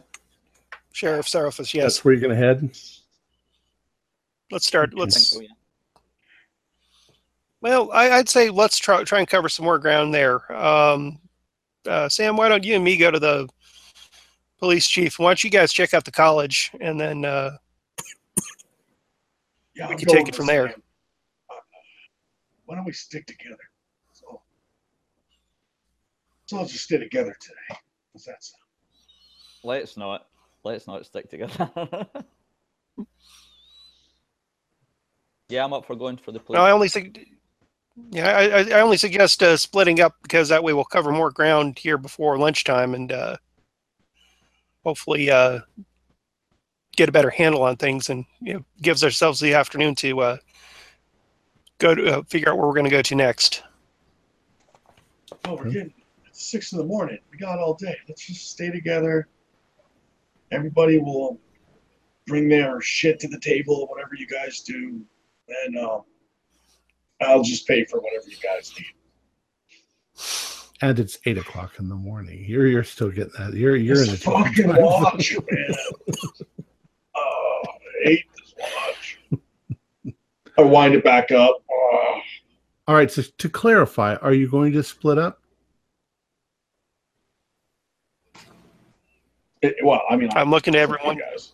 Professors? Professors, what do you want to do? Um, I I could I could split up if you guys want. Um, if you think it, if it would save us time or whatever. Uh, yeah, I'm fine with that. Okay. So who's going where? Okay, okay so Har- Police Har- office. Yeah, Harlow and myself to the police office, and the Uh, I'm going to the police office too. Okay. So the three of you are going to the police, and the other two are going to the library. Did you say The college, I think. The college. college? The college. College. Teachers College. Okay. I'll, I'll ask High you school. before we leave too. Um, was there anything in particular you think we should ask, or we're just looking for general information to see if the professor was here or not? Right. Let's let's let's start with ge- generalities, and if we come up with any, anything specific, we can uh, we can uh, work it from there. Okay. Let's keep it simple for the time being. right. All right. Let's deal with uh, the library first, or the, the I'm sorry, the college first. Um, so you head over to the college, and uh, where do you go? What do you want to do? It's a small, small college. Probably all in one building. Well, do they have a reception area there? Uh, perhaps just a main administration office. Yeah, they would. So you go into the administration office. Yes, how can I help you?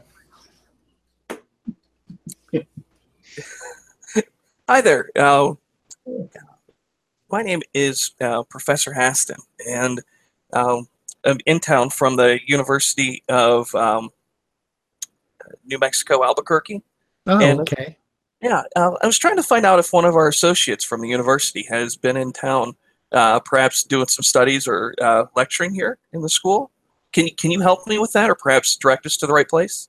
Sure, I think I can help you with that. Um, what's what's your what's his what's your professor's name? His name's Dr. Godfrey. Dr. Godfrey.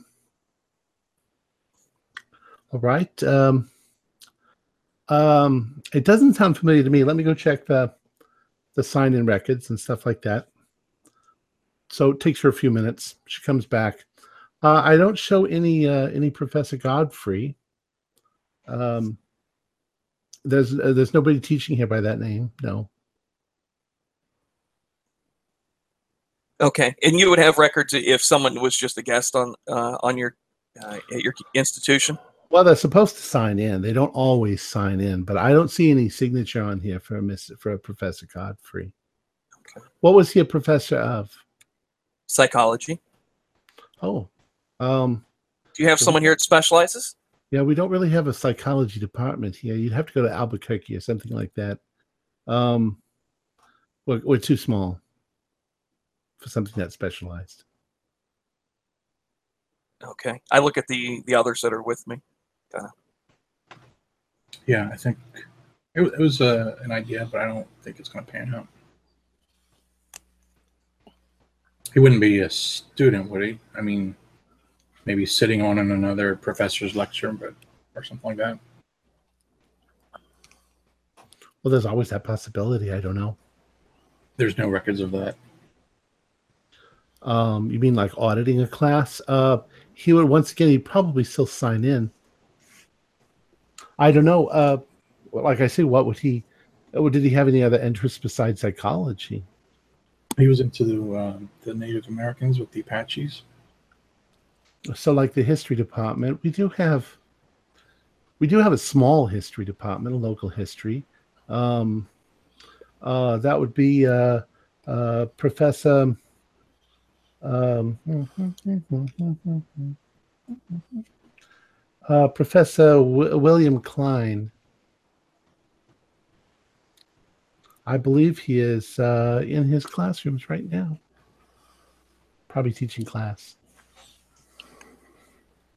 I mean, it's up to you, Professor Gregor. I mean, we, we could go ask, but it doesn't sound like I, you know, I since we're here, I don't think it would there'd be any harm in us stopping in. Uh, perhaps we just wait a little bit till his class lets out, so we're not a uh, major disturbance to him. Do you? Do you uh, I asked the lady here. Do you know when the, the the class lets out, or is there a timed break?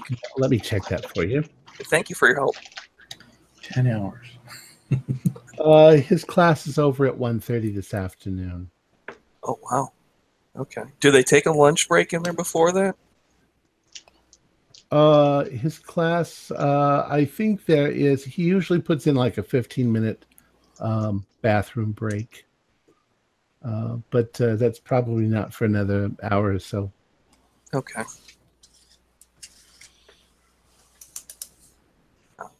Again, thank you for your help. It, and, and I tell the guys, hey, I, I- I'm fine waiting for him to, you know, to take a break in like an hour, unless you feel that we should go in and just, you know, disrupt the class. But I think we might get more cooperation if we're being polite and uh, Yeah, I, I would playing his time frame.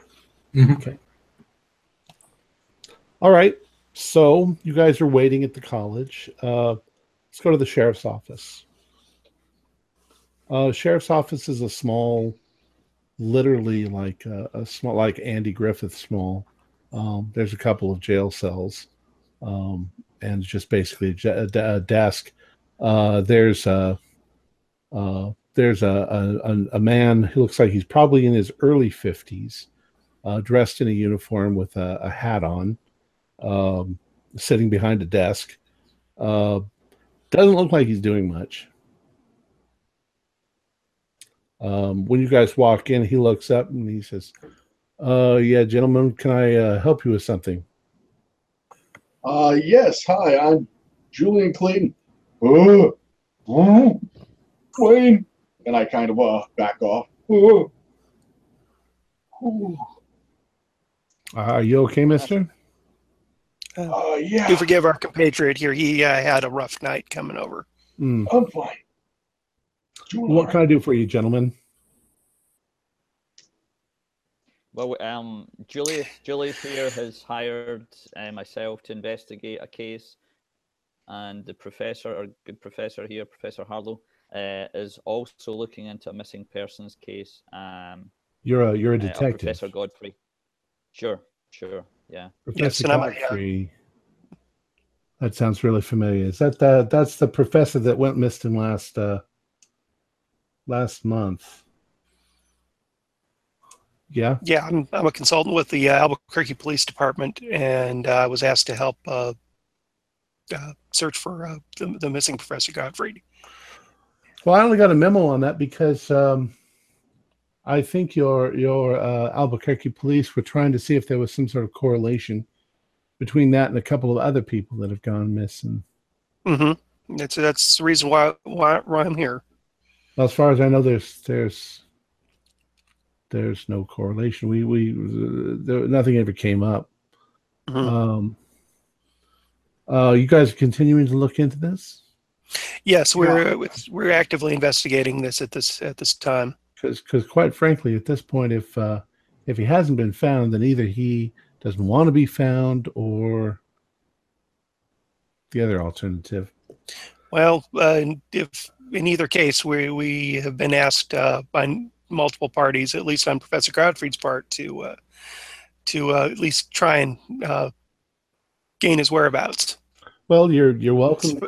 You're welcome And to it because I've got other stuff to do. But Well, and since What Professor God, God, Godfrey uh, uh, disappeared under similar circumstances to our uh, friend here, um, we uh, we we figure that there may be some kind of connect connection between the two, and that's what we're trying to look into.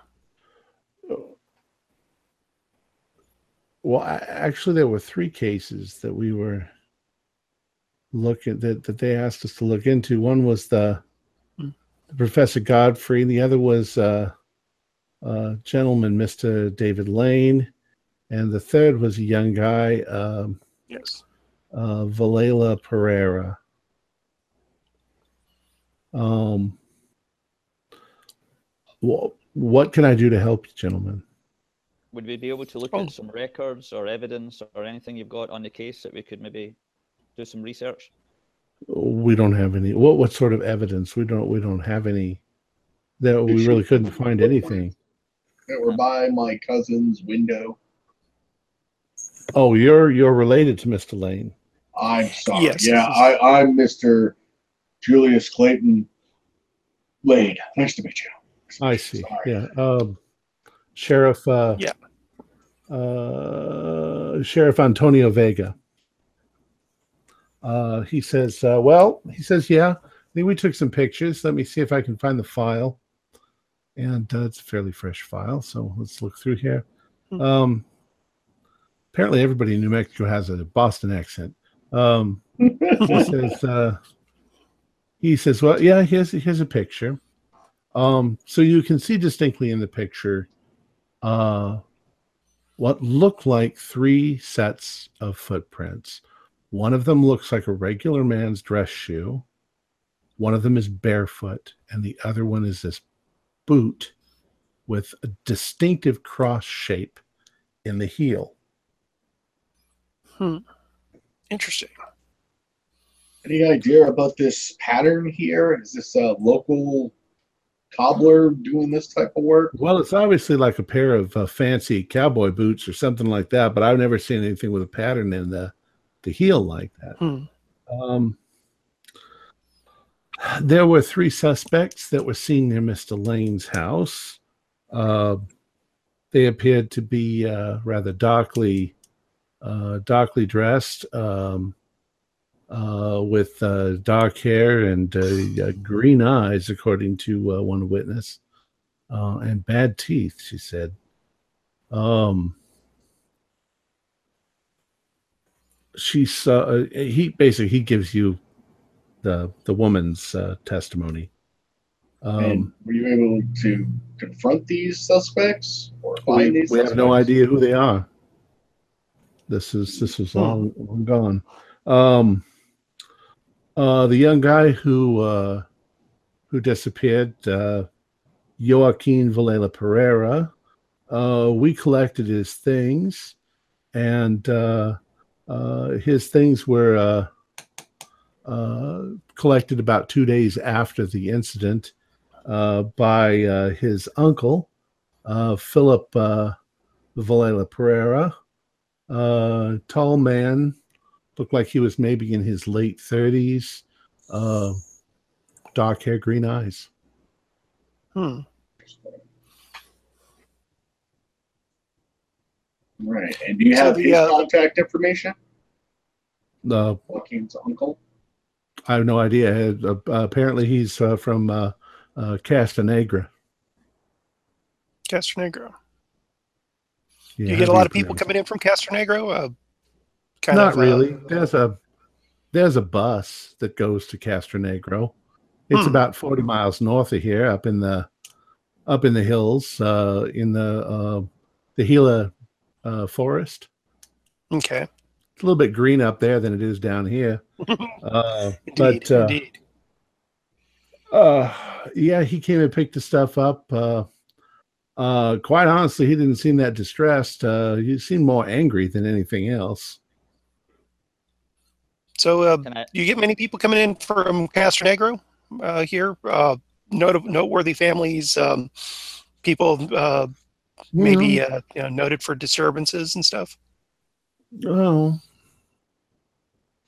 no, not really. I mean, we do get people coming in. There. There's a bus, so people come in Mhm. maybe to shop and stuff like that.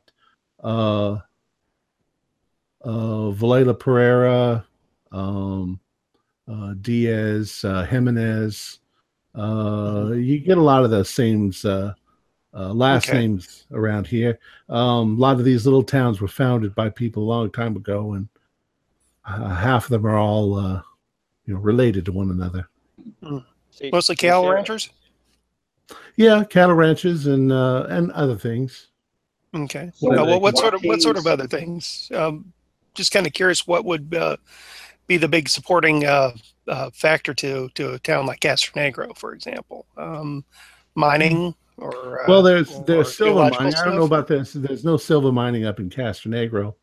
Um, Hmm. uh, honest God, I don't know. Um, Hmm.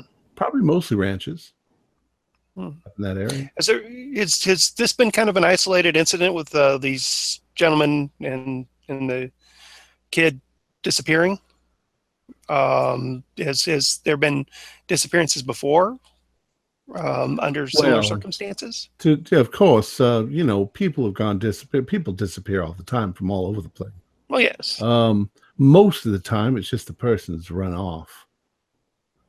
You know, they just don't want to be Mhm. found. They've they've they've decided they don't like their girlfriend or their wife or or whatever, and they just skip town. And uh, police can't do anything about that. It's not illegal. What about uh, Joaquin's uh, uncle, Mr. Vega? Do, do you have any information on him at all? He must have he must have ID'd him to get the stuff, right? No, we're uh, we're not we're not as fancy as they are up in uh, in uh, Albuquerque. Um, uh, he obviously was a relative. Uh, lots of family resemblance. Do you know if there's a family farm up in or or a claim up in Castronegro? There's farms all over the all over this area. Yeah. No, no, related to the is there a Vega claim? I guess is what I'm asking. No, my name is Vega. Oh, uh, what's Joaquin's name then? Joaquin Joaquin and his uncle Philip uh, Villela Pereira. Oh, sorry, I got mixed up. All these names. Hmm. You look like you had quite a uh, tied one on last night. He, he did. He did. Please do I, forgive him. Do not imbibe in alcoholic beverages. Well, nobody's going to stop you if you do. Say, Sheriff, um, can I ask you something that might be completely unrelated? Of I, I, I happened to read a story about um, a whole bunch of cattle mutilations uh, between, I think it was about the 8th to the 19th of September. The cattle month. butchers. Yeah, what what is going on there? Do you know anything about that story? Well, I don't know. It's kind of a it's kind of one of those local legends, you know, who knows uh cattle have uh, disappeared uh from this area. I I imagine that they d- disappear just like they do anywhere else. Um although that is definitely that was quite an unusual thing, quite a quite a, an escalation in what we're used to. Did you see any of the cattle, the, the slaughtered cattle? Oh, yes, I did. And Yeah, I went out there. take on it? Um, well, my son killed the cattle, My guess is that something killed the cattle, and then, uh, you know, maybe uh, coyotes or uh, uh, wolves or something like that came out there and uh, just went for the soft body parts. That's usually what the what animals go for when they can. Maybe vultures. Um, you're gonna find those things all over the place. So, I think it might have been a little bit more exaggerated than the newspaper made it sound like. Uh, but uh, um, it was it was pretty violent and weird. I, I don't know if Mister Montoya had uh, had pissed somebody off or not, but he didn't seem to think so. Do you know what happened to that gentleman, Montoya? Uh, I think that he moved somewhere like uh, like uh, where did you say Spain or Portugal? That's it. That's it. Portugal. Hmm. So all these cow, cows had the had the same damage to them. Well, I didn't look at all 92 of them, but yeah, more or less. You That leave an animal, you leave an animal dead out in a field for more than a, a day, and it's going to get picked picked by animals. Well, that goes without saying. That's actually kind of one of my specialities. There is uh, is uh, what happens to uh, animals when they when they die, and and such. Which um, the thing Well, it was a shame. to, to be It was a shame that he uh, that that happened to him. Yeah. Uh, as far as I know, he was, uh, you know, uh, people need jobs, and uh, he probably supported quite a few uh, ranch hands. Uh, Mhm. you know who he sold his uh, farm to? I'm sorry.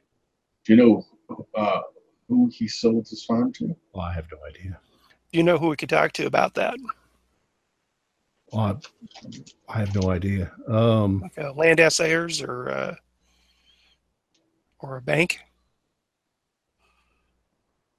well, um, there's a farmers bank. Uh, I don't say I have no idea if he used or not. It's not really, uh, you know, it's not really my interest. You know, uh, Mhm.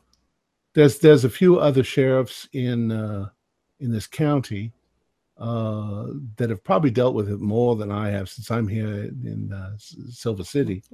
All right. Um, but uh, you know, I gotta warn you, you know, they're kind of locals. Uh, they don't. Uh, they they they are less uh, in uh, less uh, congenial to uh, strangers than uh, than I am.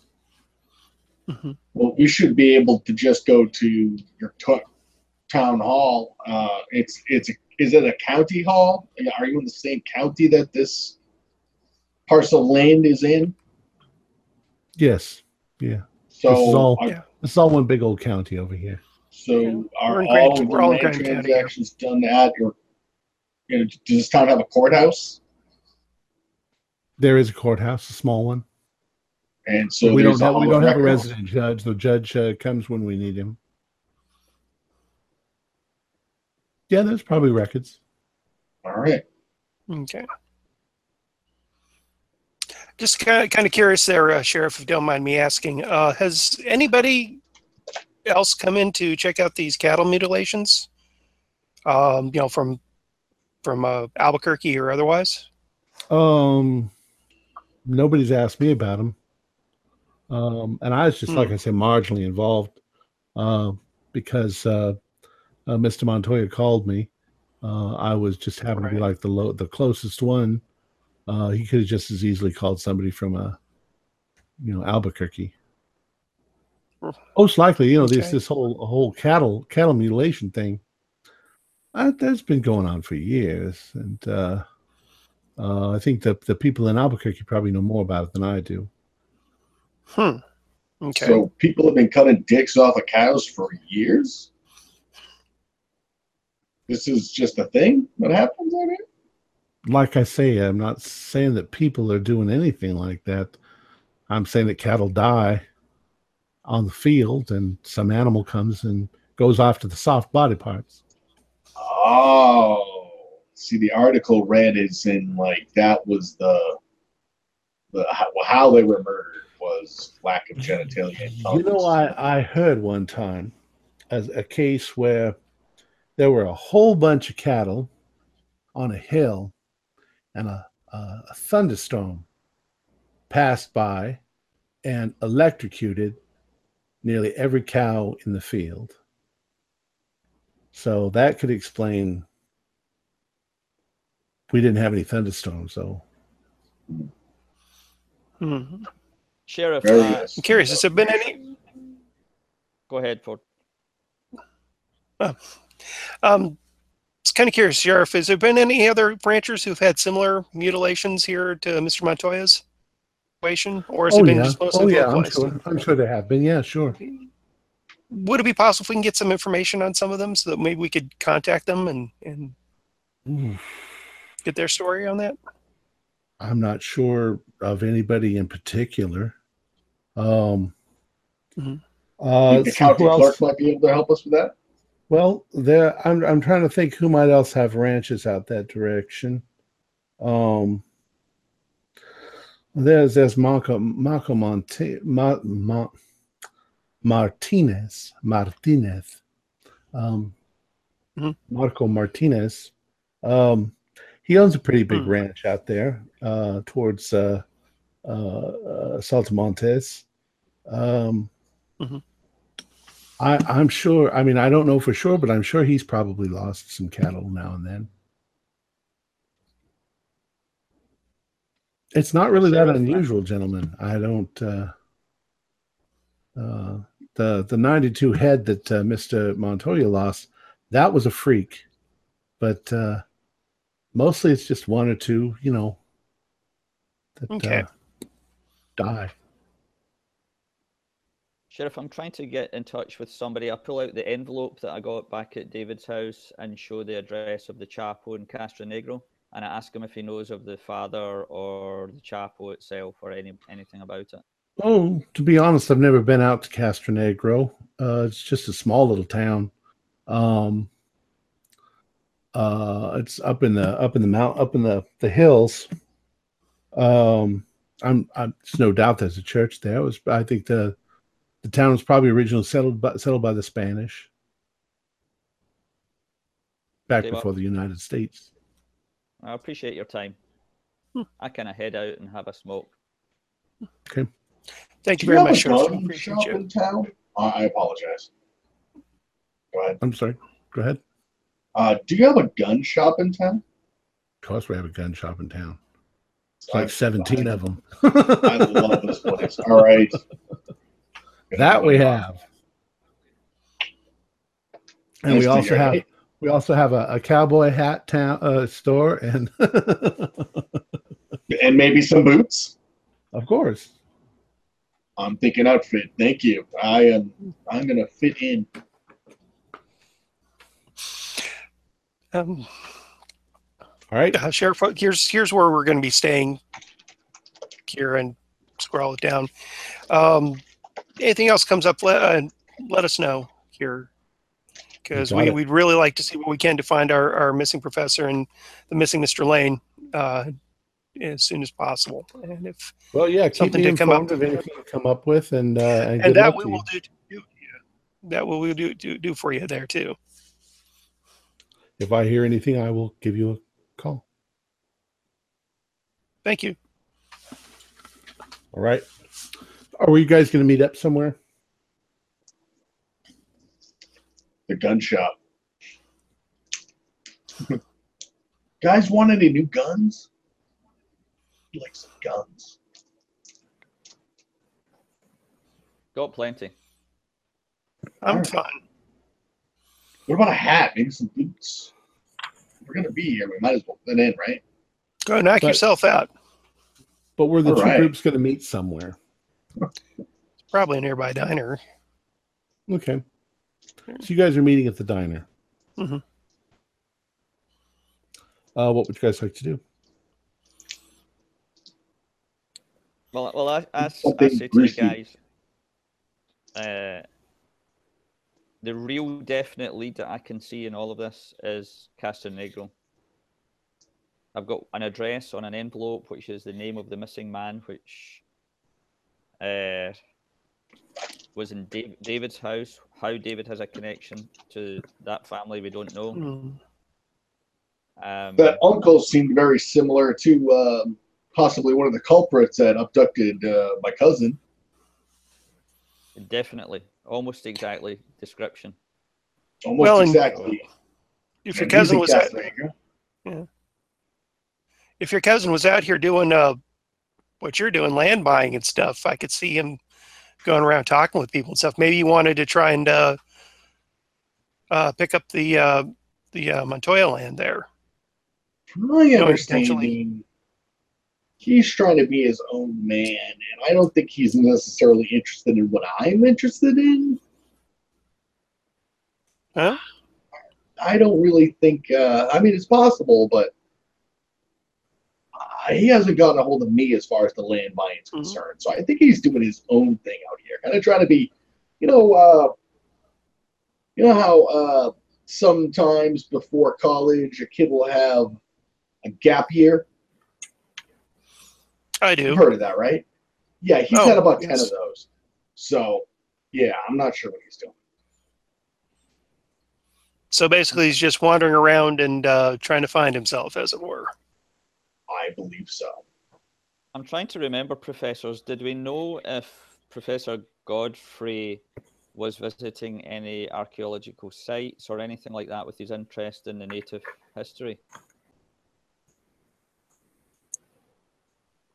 We, we didn't really find any hard clues that said what he was doing out here. Uh, we know he had Okay. interests, but Yeah. Um, uh, professors, go ahead and do a, an idea roll.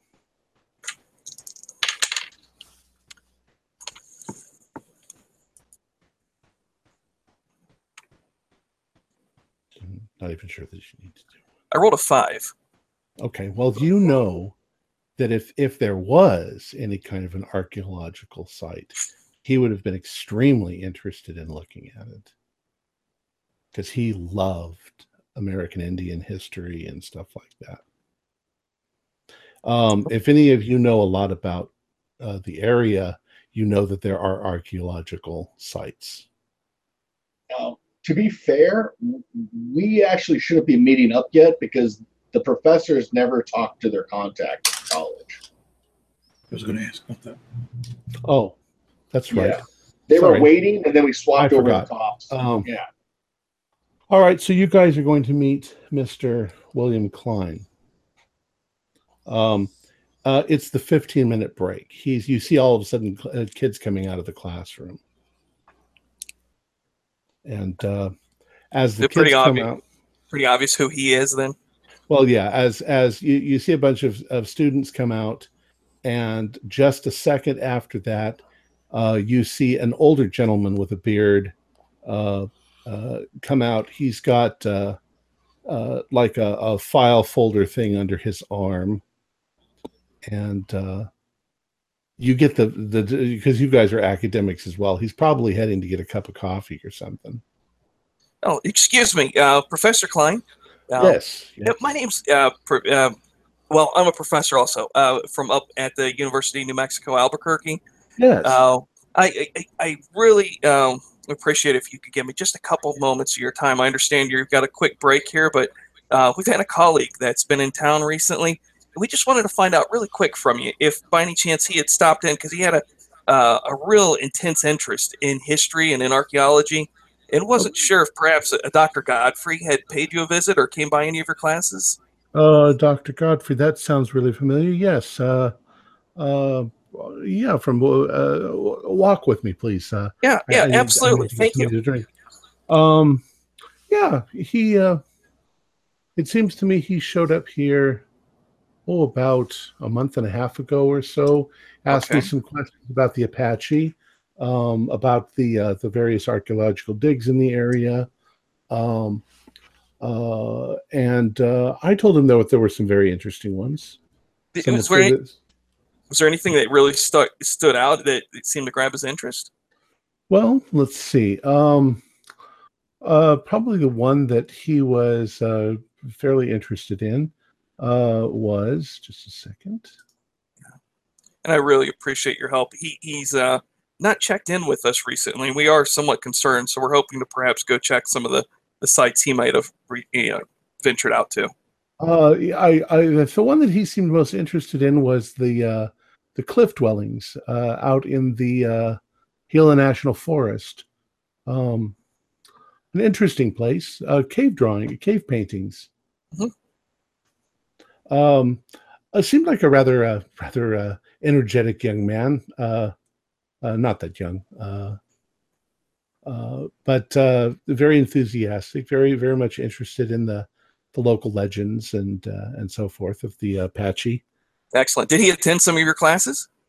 Uh, no, no, no, no. Okay. I think I think quite honestly, he knew a lot more than I did. He was very interested, or is very interested in the uh, in the history of the area and of the cultures. Do you, did he ask you many questions about the uh, the culture involved with uh, the, the area of the the the, uh, the cliff dwellings and the paintings? Um, He had some interest in superstitions and general- yeah, just general uh, general questions about the Apache Indians and and some some some interesting questions about the Spanish that moved here and how their relationship uh, between the, the the two. Of course, this was quite a wild area for a long time. Okay. You know, up until Oh. up until maybe uh, fifty years ago, there were still tribes of uh, dangerous American Indians that uh, you know in this area.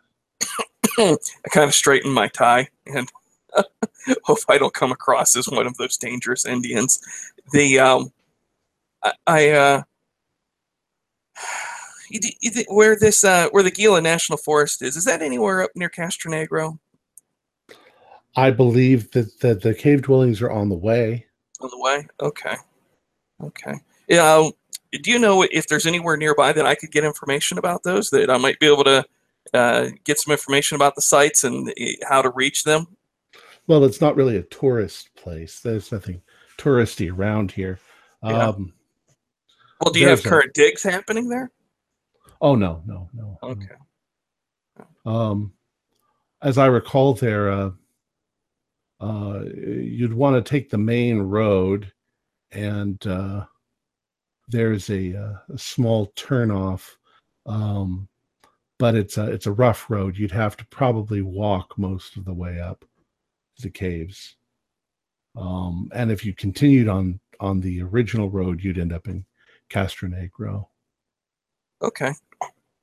Okay. Uh, I really appreciate your help. Of course. Um, care for some coffee or? Yeah, actually, I would love some before we go. Um, uh, Professor Hisney, did you have any questions? No, I think that you uh, covered it well. Yeah. Great. Yeah, it, it certainly. I make small talk with him and uh, take whatever time I can get with him, and Okay. sure when he goes back to class, we'll take off. You get the impression that he is not a professor on par with uh, with Professor Godfrey. He's he's a professor, but he's a very tiny college. Okay. you know he's probably not academically advanced enough to get at albuquerque or someplace more prestigious but he seems like a nice guy. All right anything else? Now you're probably going to meet back up for your uh your gun boot and cowboy hat uh, extravaganza. We're going local, sons. The- but the, but the, the, the real question is why Julius gets gets a cowboy suit with a fringe that hangs down all over it. because it's amazing. That's why. It is amazing. all right, so what's your next move going to be? Well, if we go back to that conversation we were kind of started there uh, at the table, we I would mention uh, that Dr. Godfrey could have been uh, out at these cliff dwellings that were on the way to Castronegro and kind of let him know the information that I gathered there uh, and how that was uh, relevant to his personal interests and tied to the local history, including the natives and the Spanish. Well, I think you said, Professor, that uh, the cliff dwellings are on the way to Castronegro, so we could Yes. do a trip to, the, to that, and then also check out the Castronegro after that. What about David? Did uh, he ever go to the college?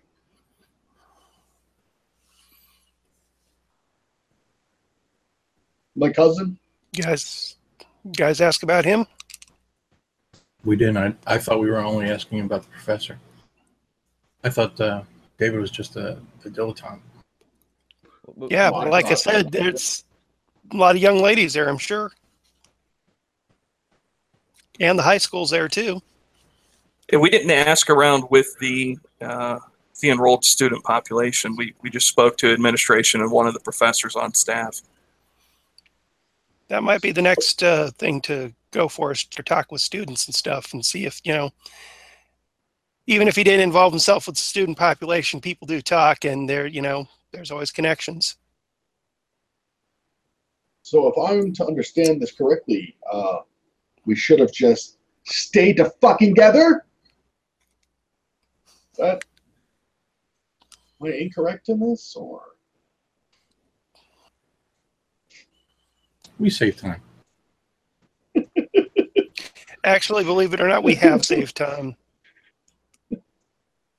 Um, Julius, do us uh, an idea roll.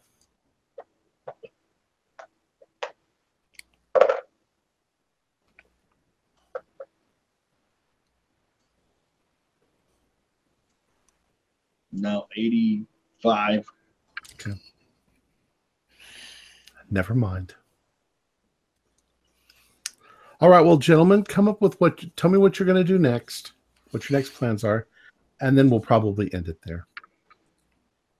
Mr. want to Steelhead, just call up the school, Mr. Steel, how do you feel about the uh, sheriff there? Just wanted to get your take on him before we uh, make a plan. Well, I think he was a small town sheriff, you know, um, and he was pr- pretty helpful. I don't think he was holding anything back. Mm. I, I- I don't really think uh, they're kind of equipped to sort things out. The whole cattle story was, you know, just yeah, it's strange. These things happen, you know. So Still, I'd be very curious to check that personally, check that out. And like I said, when we're got the situation with uh, our missing people taken care of, that's something I'd like to I'd like to investigate. well, they- yeah, why don't I make that phone call and see if I can't find out if anybody was pushing pushing any pressure on any of those uh, land developers out there. Sounds Uh, good. Yeah, I asked the secretary, uh, the secretary, the waitress, uh, ma'am, you got a phone I can use? Um, sure. Thanks. Um, let's just let's just for the sake of time, we'll say that you you get you get a hold of your contacts back east, and they'll look into it for you. It'll take them some time to find out. Okay, Okay. like a couple days, uh, or a couple. They don't know for sure. That's that's kind Hmm. of cross country finding information out is a little bit a little slower than uh, than what you'd think. Okay. So, anything else you guys want to do, or what? What's your what's your plan for when we come back? It's only, we'll say it's well. Let's say it's uh, it's just about noon. We'll say it's noon on October. What is this third now, or the second? Well, why don't we head back to the school since it's noon? There is probably a lot of people not at class, and we can kind of talk to the other side of the population. I think that's a wise idea. And then um, when we're done with that, let's look into maybe taking a, uh, a bit of a recce out to uh, the cliff dwellings and see what's going on there. Maybe uh, go further to Castronegro because that seems to be our next logical step for for getting information. And if nothing else, we can always come back here and ask people. Uh, along the way, like the, I would like to eventually go to the assayer's office, find the assayer's office, the the uh, county records, that sort of thing. But I think right now, uh, maybe since we got a potential solid lead with the cliff dwellings and with um, Castronegro, I think let's go, go out that way. Unless anybody else has a better idea. no, that's a good. Yeah. Uh, why don't the uh, librarians go to the Hall of Records and uh, follow up there while we go back to the school so we're not associated with each other? The professors. to the Hall of Records. Yeah, the code like the the, the courthouse would should have land records because it's a county courthouse. So maybe you guys could go there and investigate. Maybe um, maybe you could find out even faster who purchased this land, or you know, see if there's some types of trends or something happening. I, I'm not very great at digging through books, but I bet you're amazing at it.